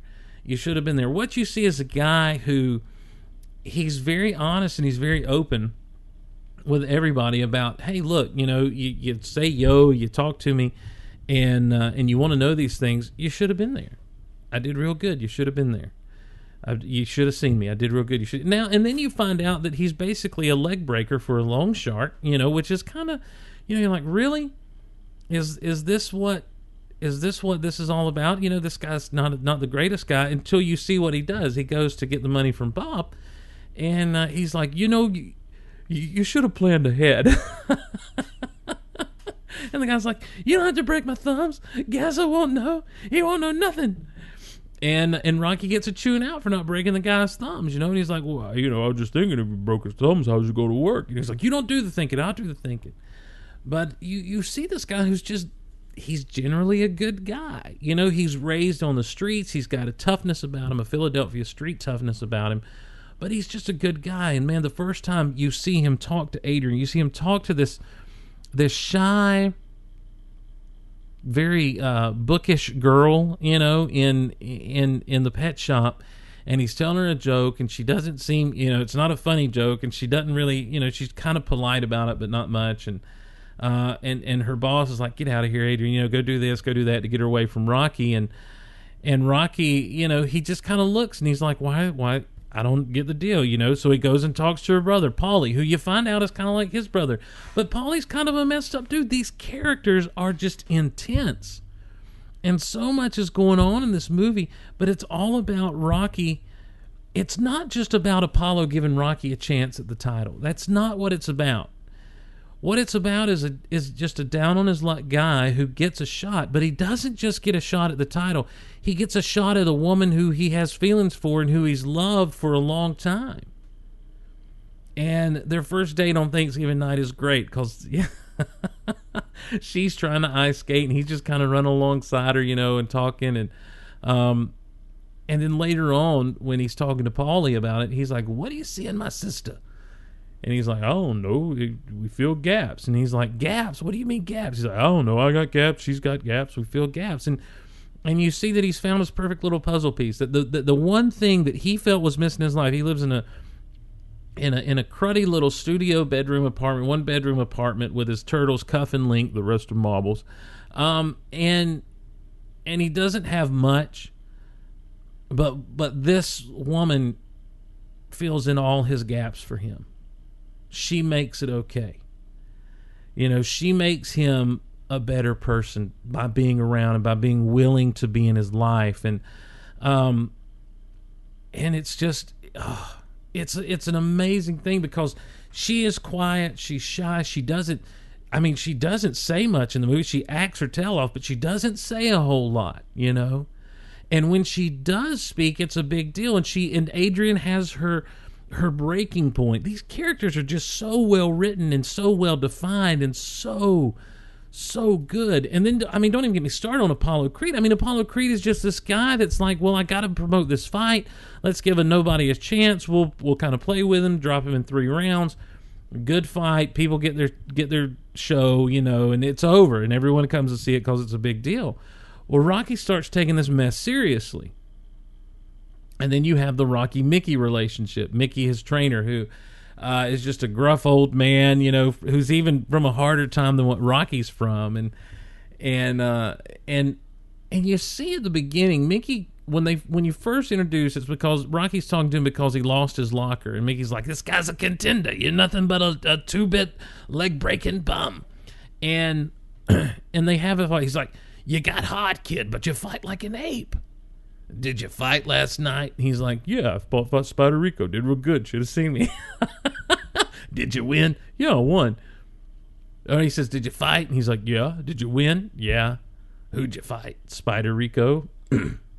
he's a bum. And so, uh, but you see, Mickey has some decent things to say about Rocky, and then he shows up and he wants to manage him once he's got the shine. And it seems like Mickey is is kind of just trying to get in on the ride. That he's just trying to be there, you know, in on the ride with Rocky. And the way the script was originally written, that was probably some of it. But what you do see is just an old man who's been down on his luck and who just wants a chance as well, you know? That he's not a bad guy. He's just a gruff, grizzly old man, and that's what, you know, and that's and that's who he is. And so these two form a relationship where Rocky just trusts this guy to train him and he trusts him to manage him. And and and they begin working together and everything's going well. And you know Rocky's training hard. And then he has this altercation with Paulie where Paulie gets ticked off because of the relationship with with him and Adrian. And and and Paulie's like just feels like I guess he feels like Paulie's very much everyone owes me. But then he in the whole movie he's like talk to Gazzo. Get me something. And so they have their falling out. And there's this great moment in Rocky where it's the night before the fight and he can't sleep and he goes to uh he goes to the arena. He goes to to the Philadelphia Spectrum where the where the fight's going to be. And he's just standing there, you know, just looking and they've got the big posters up and and uh and and this this music's playing well crud daggum it you gotta be kidding me um once again, Steve does a terrible job of. Uh, Steve does a terrible job of of whatever Steve does. Um, what am I trying to do here? Steve does a terrible job of producing live, but he's there. He's he's he's there, and and the promoter guy that Apollo's been working with shows up too, and he's like, um, yo, the, the poster's wrong. And the poster has Rocky there with um, red shorts and a white stripe, and he says, um, I'm wearing white shorts with a red stripe. And the guy just looks at him and says, It doesn't really matter, does it? And you realize that no one in the world has taken him seriously. The only person that's taken Rocky seriously has been pretty much Rocky. Rocky and Mickey. They're the only ones who who who have thought about this thing seriously at all. And um this is the music that's playing while this is going on, you know. And he's just walking around and he's thinking about it. And he realizes no one's no one's taking him seriously at all. And so he goes back to his apartment where Adrian's at. And he just and he says, I realize something. I can't beat him. I can't I can't beat Apollo. You know, no one I, I just can't do it. And Adrian says this, listen, I get choked up because I love I love this these movies so much. Adrian asked him this question, what are we going to do? She's in this thing with him. She's she's there with him. You know, and her question is, what are we going to do? Not what are you going to do, not how are you going to fix this, but what are we going to do? And Rocky's whole thing is no one's ever gone 15 rounds, no one's ever gone the distance with Creed. And so I figure if I can go the distance, and I've done something no one can ever has ever done. And so I just want to be in there. I- When when that last bell rings, I want to be standing. and that's what leads into the fight. Now, there's another amazing moment. You know, he goes through this war with Apollo Creed. This match happens. This boxing match happens. The second of the movie, by the way. And uh, this war happens, and and everything's breaking down, and uh, and and and he does. He stands to the fifteenth round, but he doesn't win. It's a split decision. Apollo Creed gets the win. As they're hugging it, as the final bell rings, you know, they hug and you hear Apollo say, Ain't gonna be no rematch. And, and Rocky says, I want one. And uh, and then as the music plays and everything's going nuts and the people rush the ring and and there are reporters in his face and all he can do is just think about Adrian, Adrian, Adrian. And before when he left her in the back, he said, You wait for me and I'll come back, you know, that sort of thing. And uh and and she had on this nice little outfit, had a little hat on, everything. Well, she starts making her way to the ring, and as she does, her hat gets pulled off.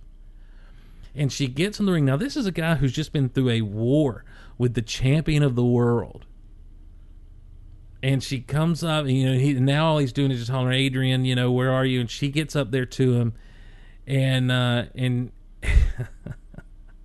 and she says, Rocky, I love you. And he just looks and says, Where's your hat? And she says i love you. And he's like i love you too. And then he just hugs her and it just the the, the shot ends on this moment of just complete elation on his face and and and just this moment of everything's right in the world.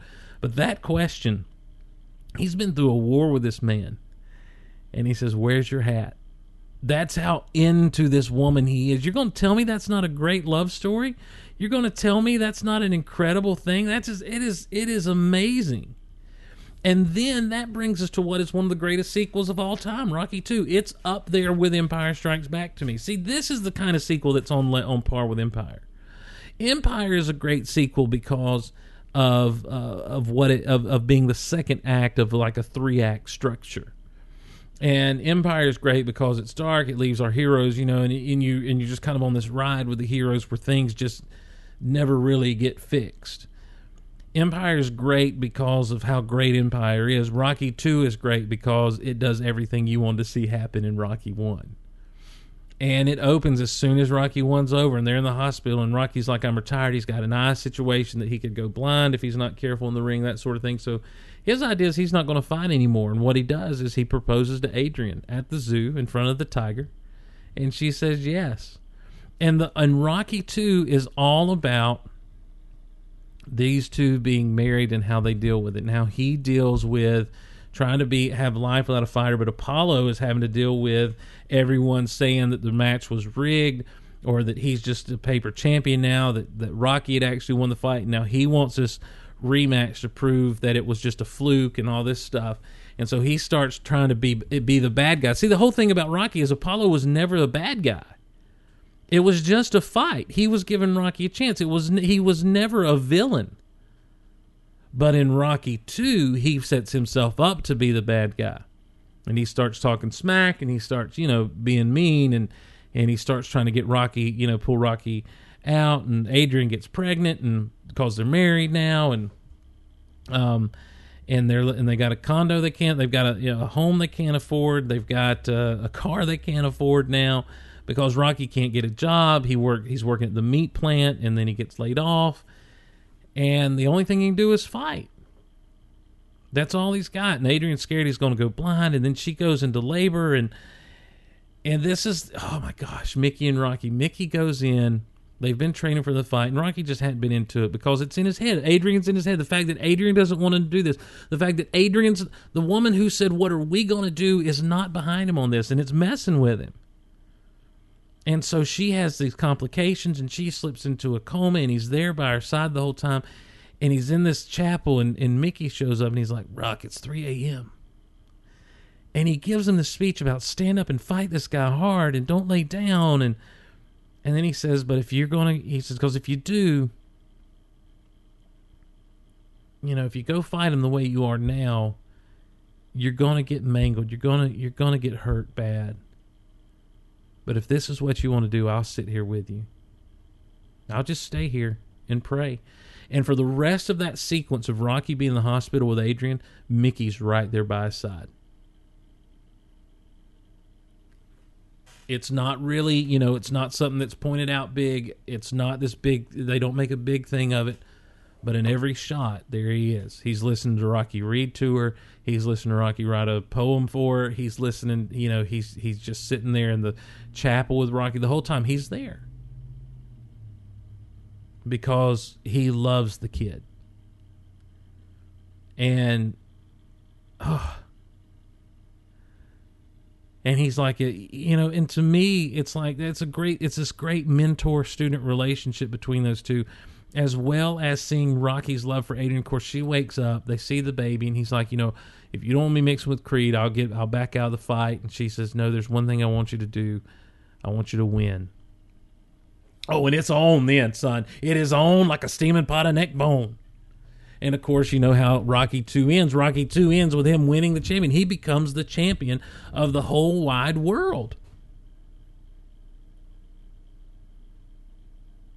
So then we hit Rocky 3. And Rocky 3 of course is um it, it is the it is the arrival of Survivor. it is it is the it is the time uh, you know it opens up just like Rocky 2 did with the with the last few moments of of when Rocky 2 opened with the last few moments of Rocky Rocky 3 opens up with the last few moments of Rocky 2 and uh, you know as he wins and he says the yo Adrian I did it again worried more about Adrian than anything else that's going on in that ring and then all of a sudden it just goes into this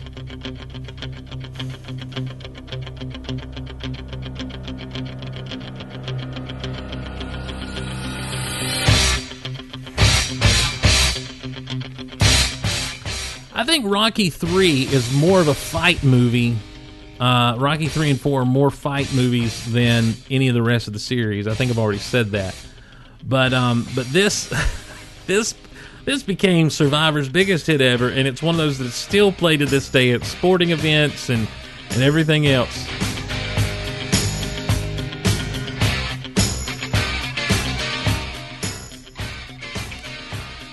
Of course, Rocky 3 is our introduction to Mr. T and the character of Clubber Lang. And, and from the get go, you see uh, this guy calling out Balboa. You know, there's that moment, and it's almost to the beat of, of Eye of the Tiger. He's like, I want Balboa. I want Balboa. And uh, Mickey sees him, and he knows, and he's not going to let Rocky fight Clubber Lang because this, this guy will hurt your permanent, Rock. Um, but uh, he but Mr. T's there, and and this is also kind of the coming out party for Hulk Hogan. This is where Hulk Hogan made a big impact. Now Hogan had been wrestling before this, but he wasn't. It wasn't Hulkamania running wild yet. In fact, it was after this movie came out that he was wrestling in in the Minnesota territory, and that's when Hulkamania started running wild there, and then it went back to the WWF, and and it got you know just exploded. But yeah, Hulk Hogan's in this thing. They have their match and it's a fun thing until you hit the uh, until you hit that second act when Rocky fi- actually fights Clubber Lang. And what's interesting is is is I don't think Rocky didn't lose. I- You know, I used to think, well, he didn't take it seriously. He didn't train hard enough. All this stuff. But you know, Mickey's talking real nice to him as they're as they're in the ring after he finishes sparring a little bit, and you know, and, he, and he's kind of convinced that Rocky can do it. Like he's turned the corner, and he's convinced Rocky can beat this guy. But then Mickey has his heart situation, and Rocky's just messed up from that. So he goes out into the ring, and he's all messed up. That's the thing about Rocky is is you find out this is a guy who who is all he really is all heart you know and and the people that he cares about and in in the in, his family his friends that's what matters most to him in the whole wide world and so with mickey going down spoiler alert you know rocky loses the title to mr t and when he gets back to when he gets back to the locker room, Mickey refuses to go to the hospital, and Mickey dies there, basically in Rocky's arms. Oh my gosh, it's just. I used to make fun of it, but the other day I was watching it and I just kind of shed a tear with Rocky. It was just so sad, you know, because the last thing Mickey says is, I love you.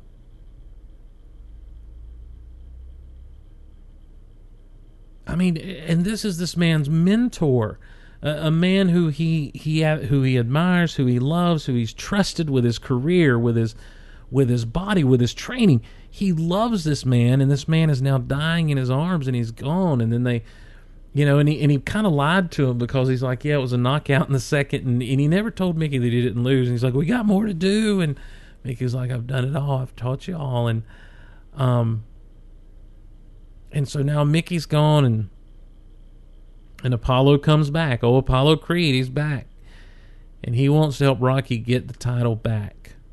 And uh, and this whole thing is about. It, it- that's what this movie becomes about. Then is Rocky training to go back after Clubber Lang for the belt, and the Eye of the Tiger, and, and getting the Eye of the Tiger, and getting hungry again, and wanting it and you want to talk about character development. You you see Adrian in Rocky. She's shy. She doesn't say much. She doesn't have a lot to say.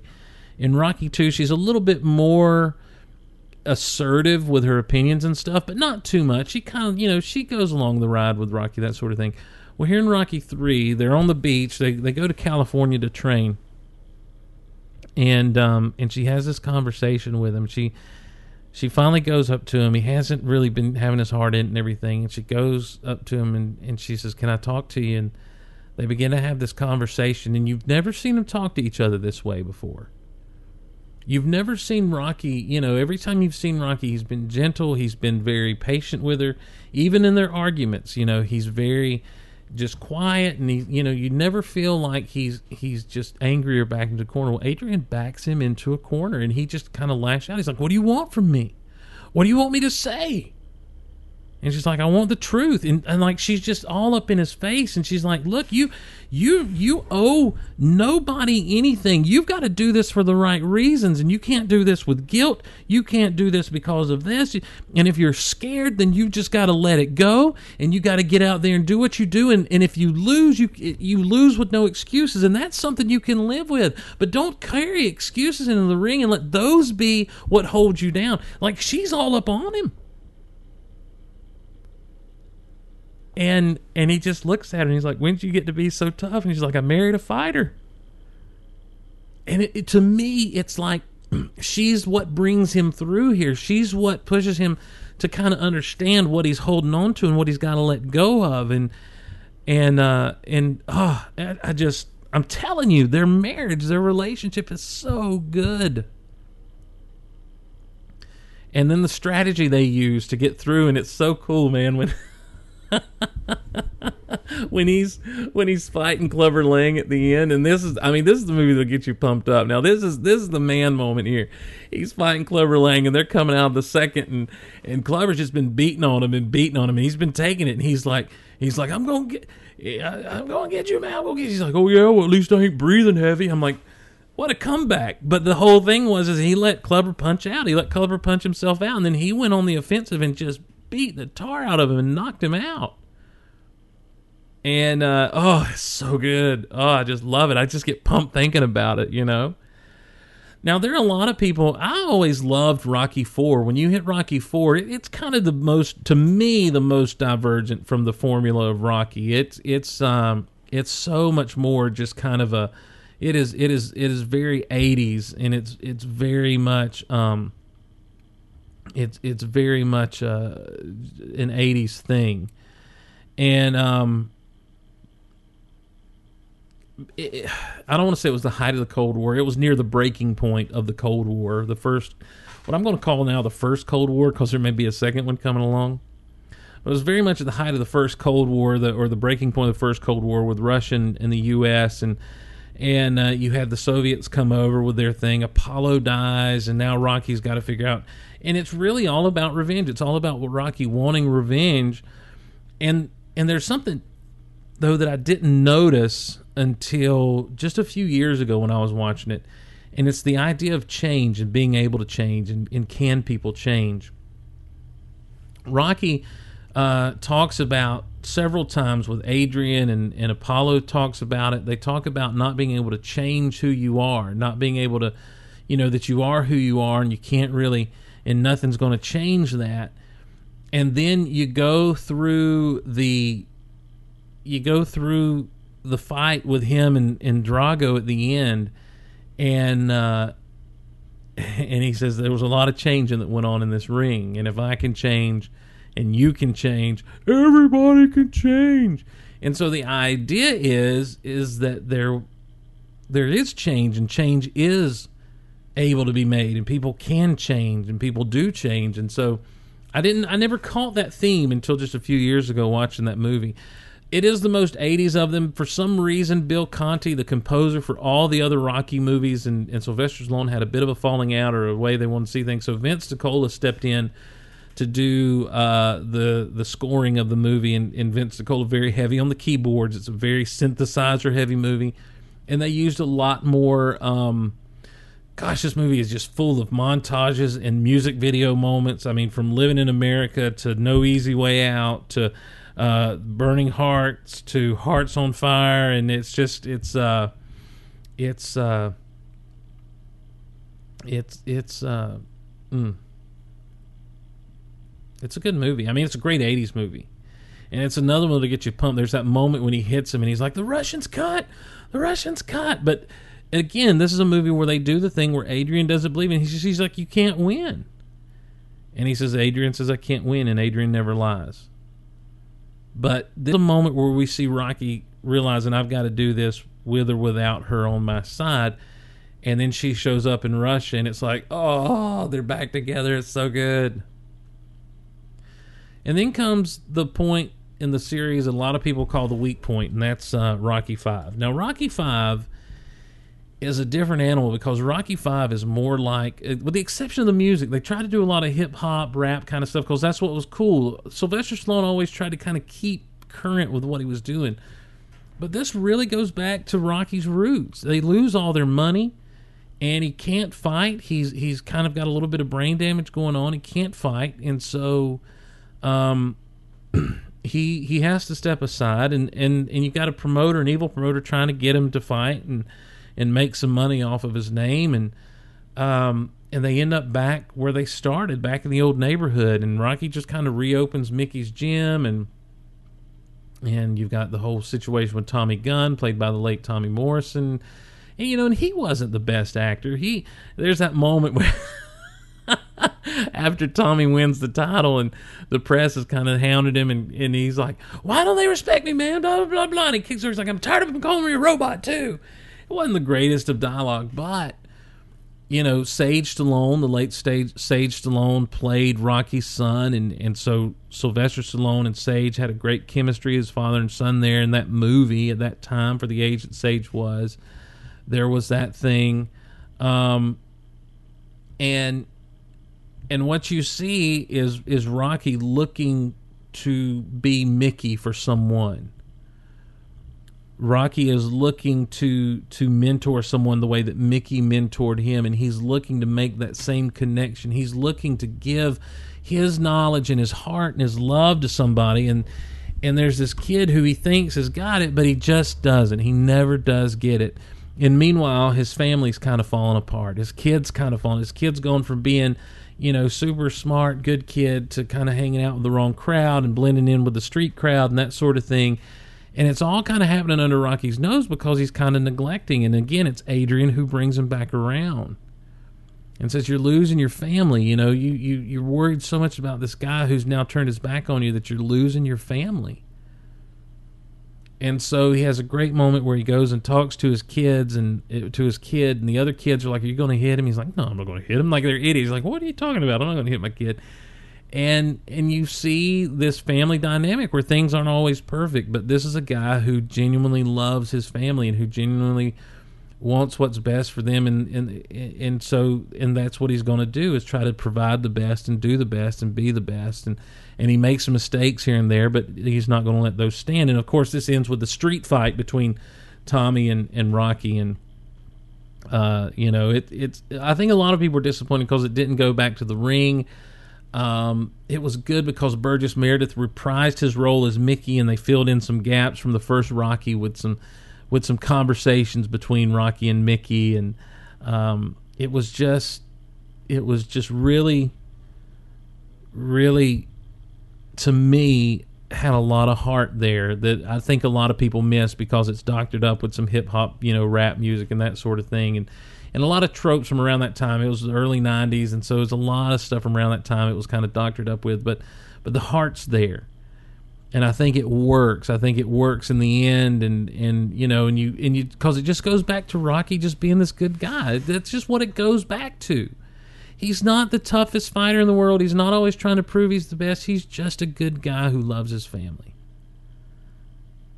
Well, a few years ago, 2006. Um, wow, I remember reading about this in 2005 Rocky Balboa, the sixth Rocky, and I'm like, no, please don't, please don't do this, please don't do this to one of my favorites, please, just let it be, please, just let it be. And I got to go. It was the only Rocky movie I ever got to see on the big screen, and I got to go to uh, a preview screening of it up in South Carolina with my good friend Marcus, who's on episode 15 of Geek Out Loud, and we talk about the Dark Knight together. And um, oh, the theater was packed. And we were there center kind of it wasn't stadium well it was stadium stadium but we were kind of down toward near the front not super front but you know in, a, in decent seats. Dead center squeezed in between all these people. And this movie starts and uh and one of the first things you realize is adrian has is is gone. She's passed. And and and the first oh, gee whiz. and um you know, the, we see Rocky get up, we see him, you know, feed his turtles, we see him, you know, just kind of go through a little morning ritual, and then we see him at the graveyard, and and he's just got a chair that he keeps up in the tree where he goes and he just visits with Adrian, and um, that's just that's his life now. He's got an Italian restaurant called Adrian's that you kind of led to believe that maybe she opened, but there's a lot of boxing memorabilia in there, and and um and Spider Rico, the guy that we first meet him fighting, you know, and back in Rocky, he's now there and he's sitting there reading his Bible and he's like, God bless you, Rocky, and all this stuff. And it's, um, you're immediately thrown back into this world and he's taking Paulie on this tour. There's an, it's either the anniversary of his, de- of her death is what I get the idea that it is. And he's going on this tour around Philadelphia to where the ice rink was torn down and, you know, and he's just he's just remembering them skating. And he goes back to his old apartment, and he's like, "I stood here, and I just wanted her to trust me, and she did." And Paulie's like, you know, ah, we got to hurry, Rock. I mean, you know, he's like, "Why are you being this, Rocky?" He's like, "You gave her good things. You had the good times with her, and I treated her bad." And he just, she always loved you, Paulie and this and and it's in this and this movie hinges on this thing that ESPN does with a with a computer fight between him and Mason Dixon, the the current champion, and if they fought in their prime, you know how would it turn out? And the computer says Rocky, and Mason's not really well liked anyway because you know he's just he's just kind of blowing through the competition and he doesn't really seem to have any heart. But what you find out is this isn't a bad dude either. They don't set that guy up to be a villain. It's so genius that Rocky, that uh, Rocky, that Sylvester Stallone in writing this didn't set up his opponent to be a bad guy. He's just a guy. He's just a fighter who's made some bad choices with his management. and who's just a you know he's a fighter. And uh, oh, I, I'm telling you, if you've not gotten in the Rocky series, you need to because this movie does something it had no business doing. It was good, and it worked, and it made sense, and it was so just the heart that was there. His son is played by played by Peter Petrelli. I can't think of the guy, the actor's actual name, um, but there's the moment because you've you've seen where Rocky gets, you've seen where his headspace gets when uh, when when the people around him who love him don't support him, and his son comes to him, he's like, "Can I talk to you? Don't go through with this fight." You know, they're going to do a fight, an exhibition match for charity. Uh, after the computer thing, and Rocky got his license back, he's like, "Don't go through with this, Dad. I'm I'm asking you. You know, I'm trying to get ahead, and and now you're going to set me back because people are going to worry more about you." And and um and Rocky just looks at him. He's like, "You can't win. Don't do this to yourself." And Rocky looks at him, and he's like, he holds his hand up. He says, "You know, I used to be able to hold you in this hand."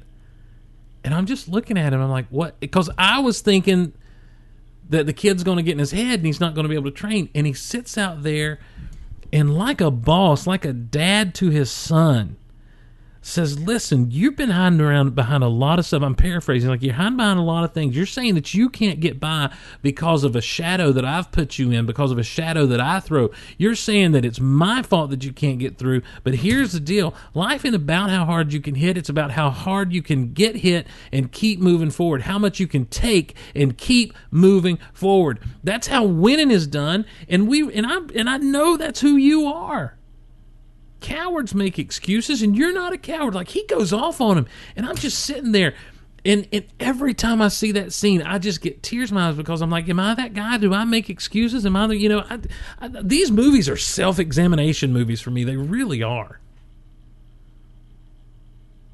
And so they they part on different ways. He's like you're my blood. I love you. I always will. And he's like and but but you can't be doing you can't you can't make excuses anymore. And he walks by and he says, Go visit your mother. And the next shot we see Rocky at the graveyard, and here comes his son. and uh, he's got flowers and he's dressed just kind of in casual clothes. And he's like, I quit my job. It wasn't me.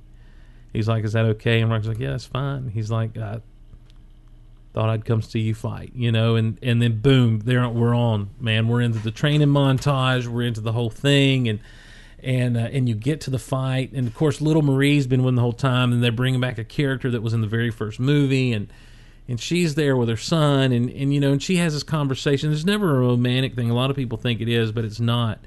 It's just Rocky wanting to help people. It's just it's just it's just Rocky wanting to help, and um, uh, you know, she has a conversation with him where she brings him Adrian's picture and she says tomorrow you're going to prove the last thing to go on on someone is his heart is your heart and so rocky gets out there and goes to fighting mason dixon and and he takes him to the limit man and, and it's just like and he talked to Paulie about having all this stuff in the basement all this stuff inside that he just had to let out and and everybody loves Rocky, you know, and they're just like, just let it out, man. And when he does, and there's, oh my gosh, there's the moment in the fight where he gets hit. It's in the last round, he gets hit, and he starts to go down, and he, and you hear him talking to himself. He's like, "What was it you told the kid?"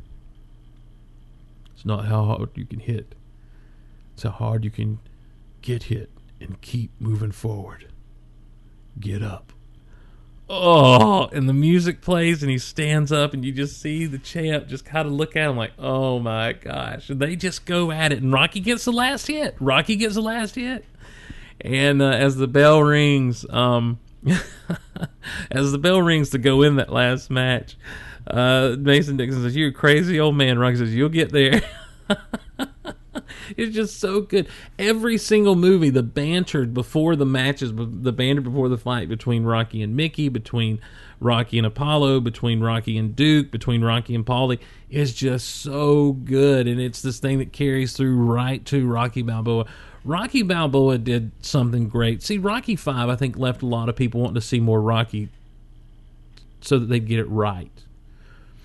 Rocky Balboa left me wanting to see more Rocky because I love this character and it was so and it was done so stinking right. Now somewhere on the horizon there's a movie coming out or being made or being pitched called Creed and it's about the grandson of Apollo Creed getting into prize fighting, and um, apparently it's going to be Rocky training him. So I don't know. I, I I don't know. I don't know how I feel about that or what could happen, but I'm telling you what, these movies are just they're inspira every single one of them on some level is inspirational to me. Every single one of them, all six of them. And if you are not familiar with them, if you've not spent time with them recently, I just want to encourage you to go do so. They're so so good, especially the first one. Or really especially the first two. I mean the first two are great one two punch, excuse the pun. They're a great one and two kind of thing that go back and forth to really to really complete um you know tell a good complete story that leaves you satisfied. And the rest of it is just icing on a big cake that's just so stinking good. So i i, I love these movies. I, I didn't really have notes to talk through them and talk about them but uh, i just I, I, I watch them this weekend and, and just can't get enough of them. That's what I've been geeking out about. So, and that's what I mean. Ultimately, isn't that what this show's about? Just what am I? You know what? what are we geeking out about this time around? So, um, so yeah, I think that's to about wrap it up for us. Hi, my name is Rocky Balboa.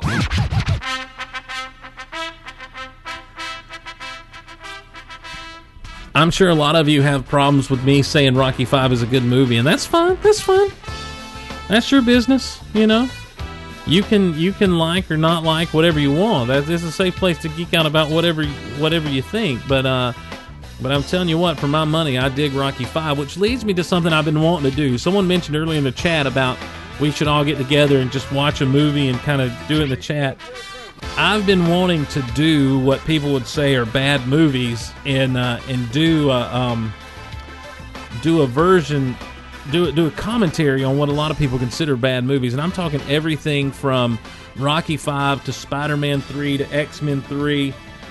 You you name it, and if it's considered not good, I want to talk about it and not make fun of it, but try to find the good stuff in it. So that may be coming soon to your Geek Out Loud feed. And I don't know if we could do. Uh, do uh, uh, do it live. I'm not sure. We'll see how that works out. But um, but yeah, it's something I've definitely been thinking about. Hey, how about this? I'd like to hear your thoughts on Rocky, or I'd like to hear your thoughts on what your favorite movie franchises happen to be. You can email us at geekoutonline at gmail.com.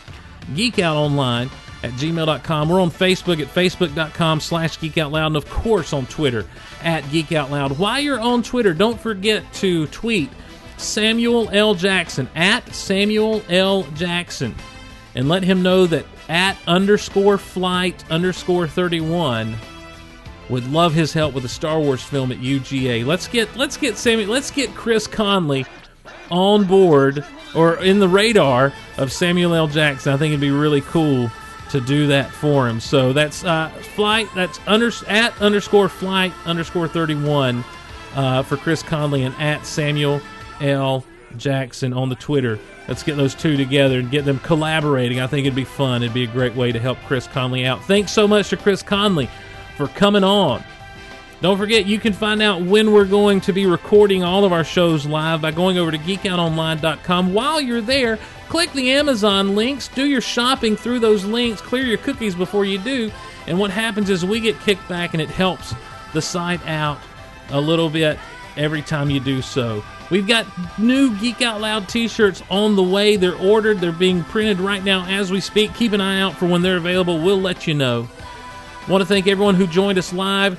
Thank everyone who uh, who has downloaded the podcast. I really appreciate your support and your help with the show. I've talked right through the song, so we'll start it right back over because gee whiz, I don't give a duke.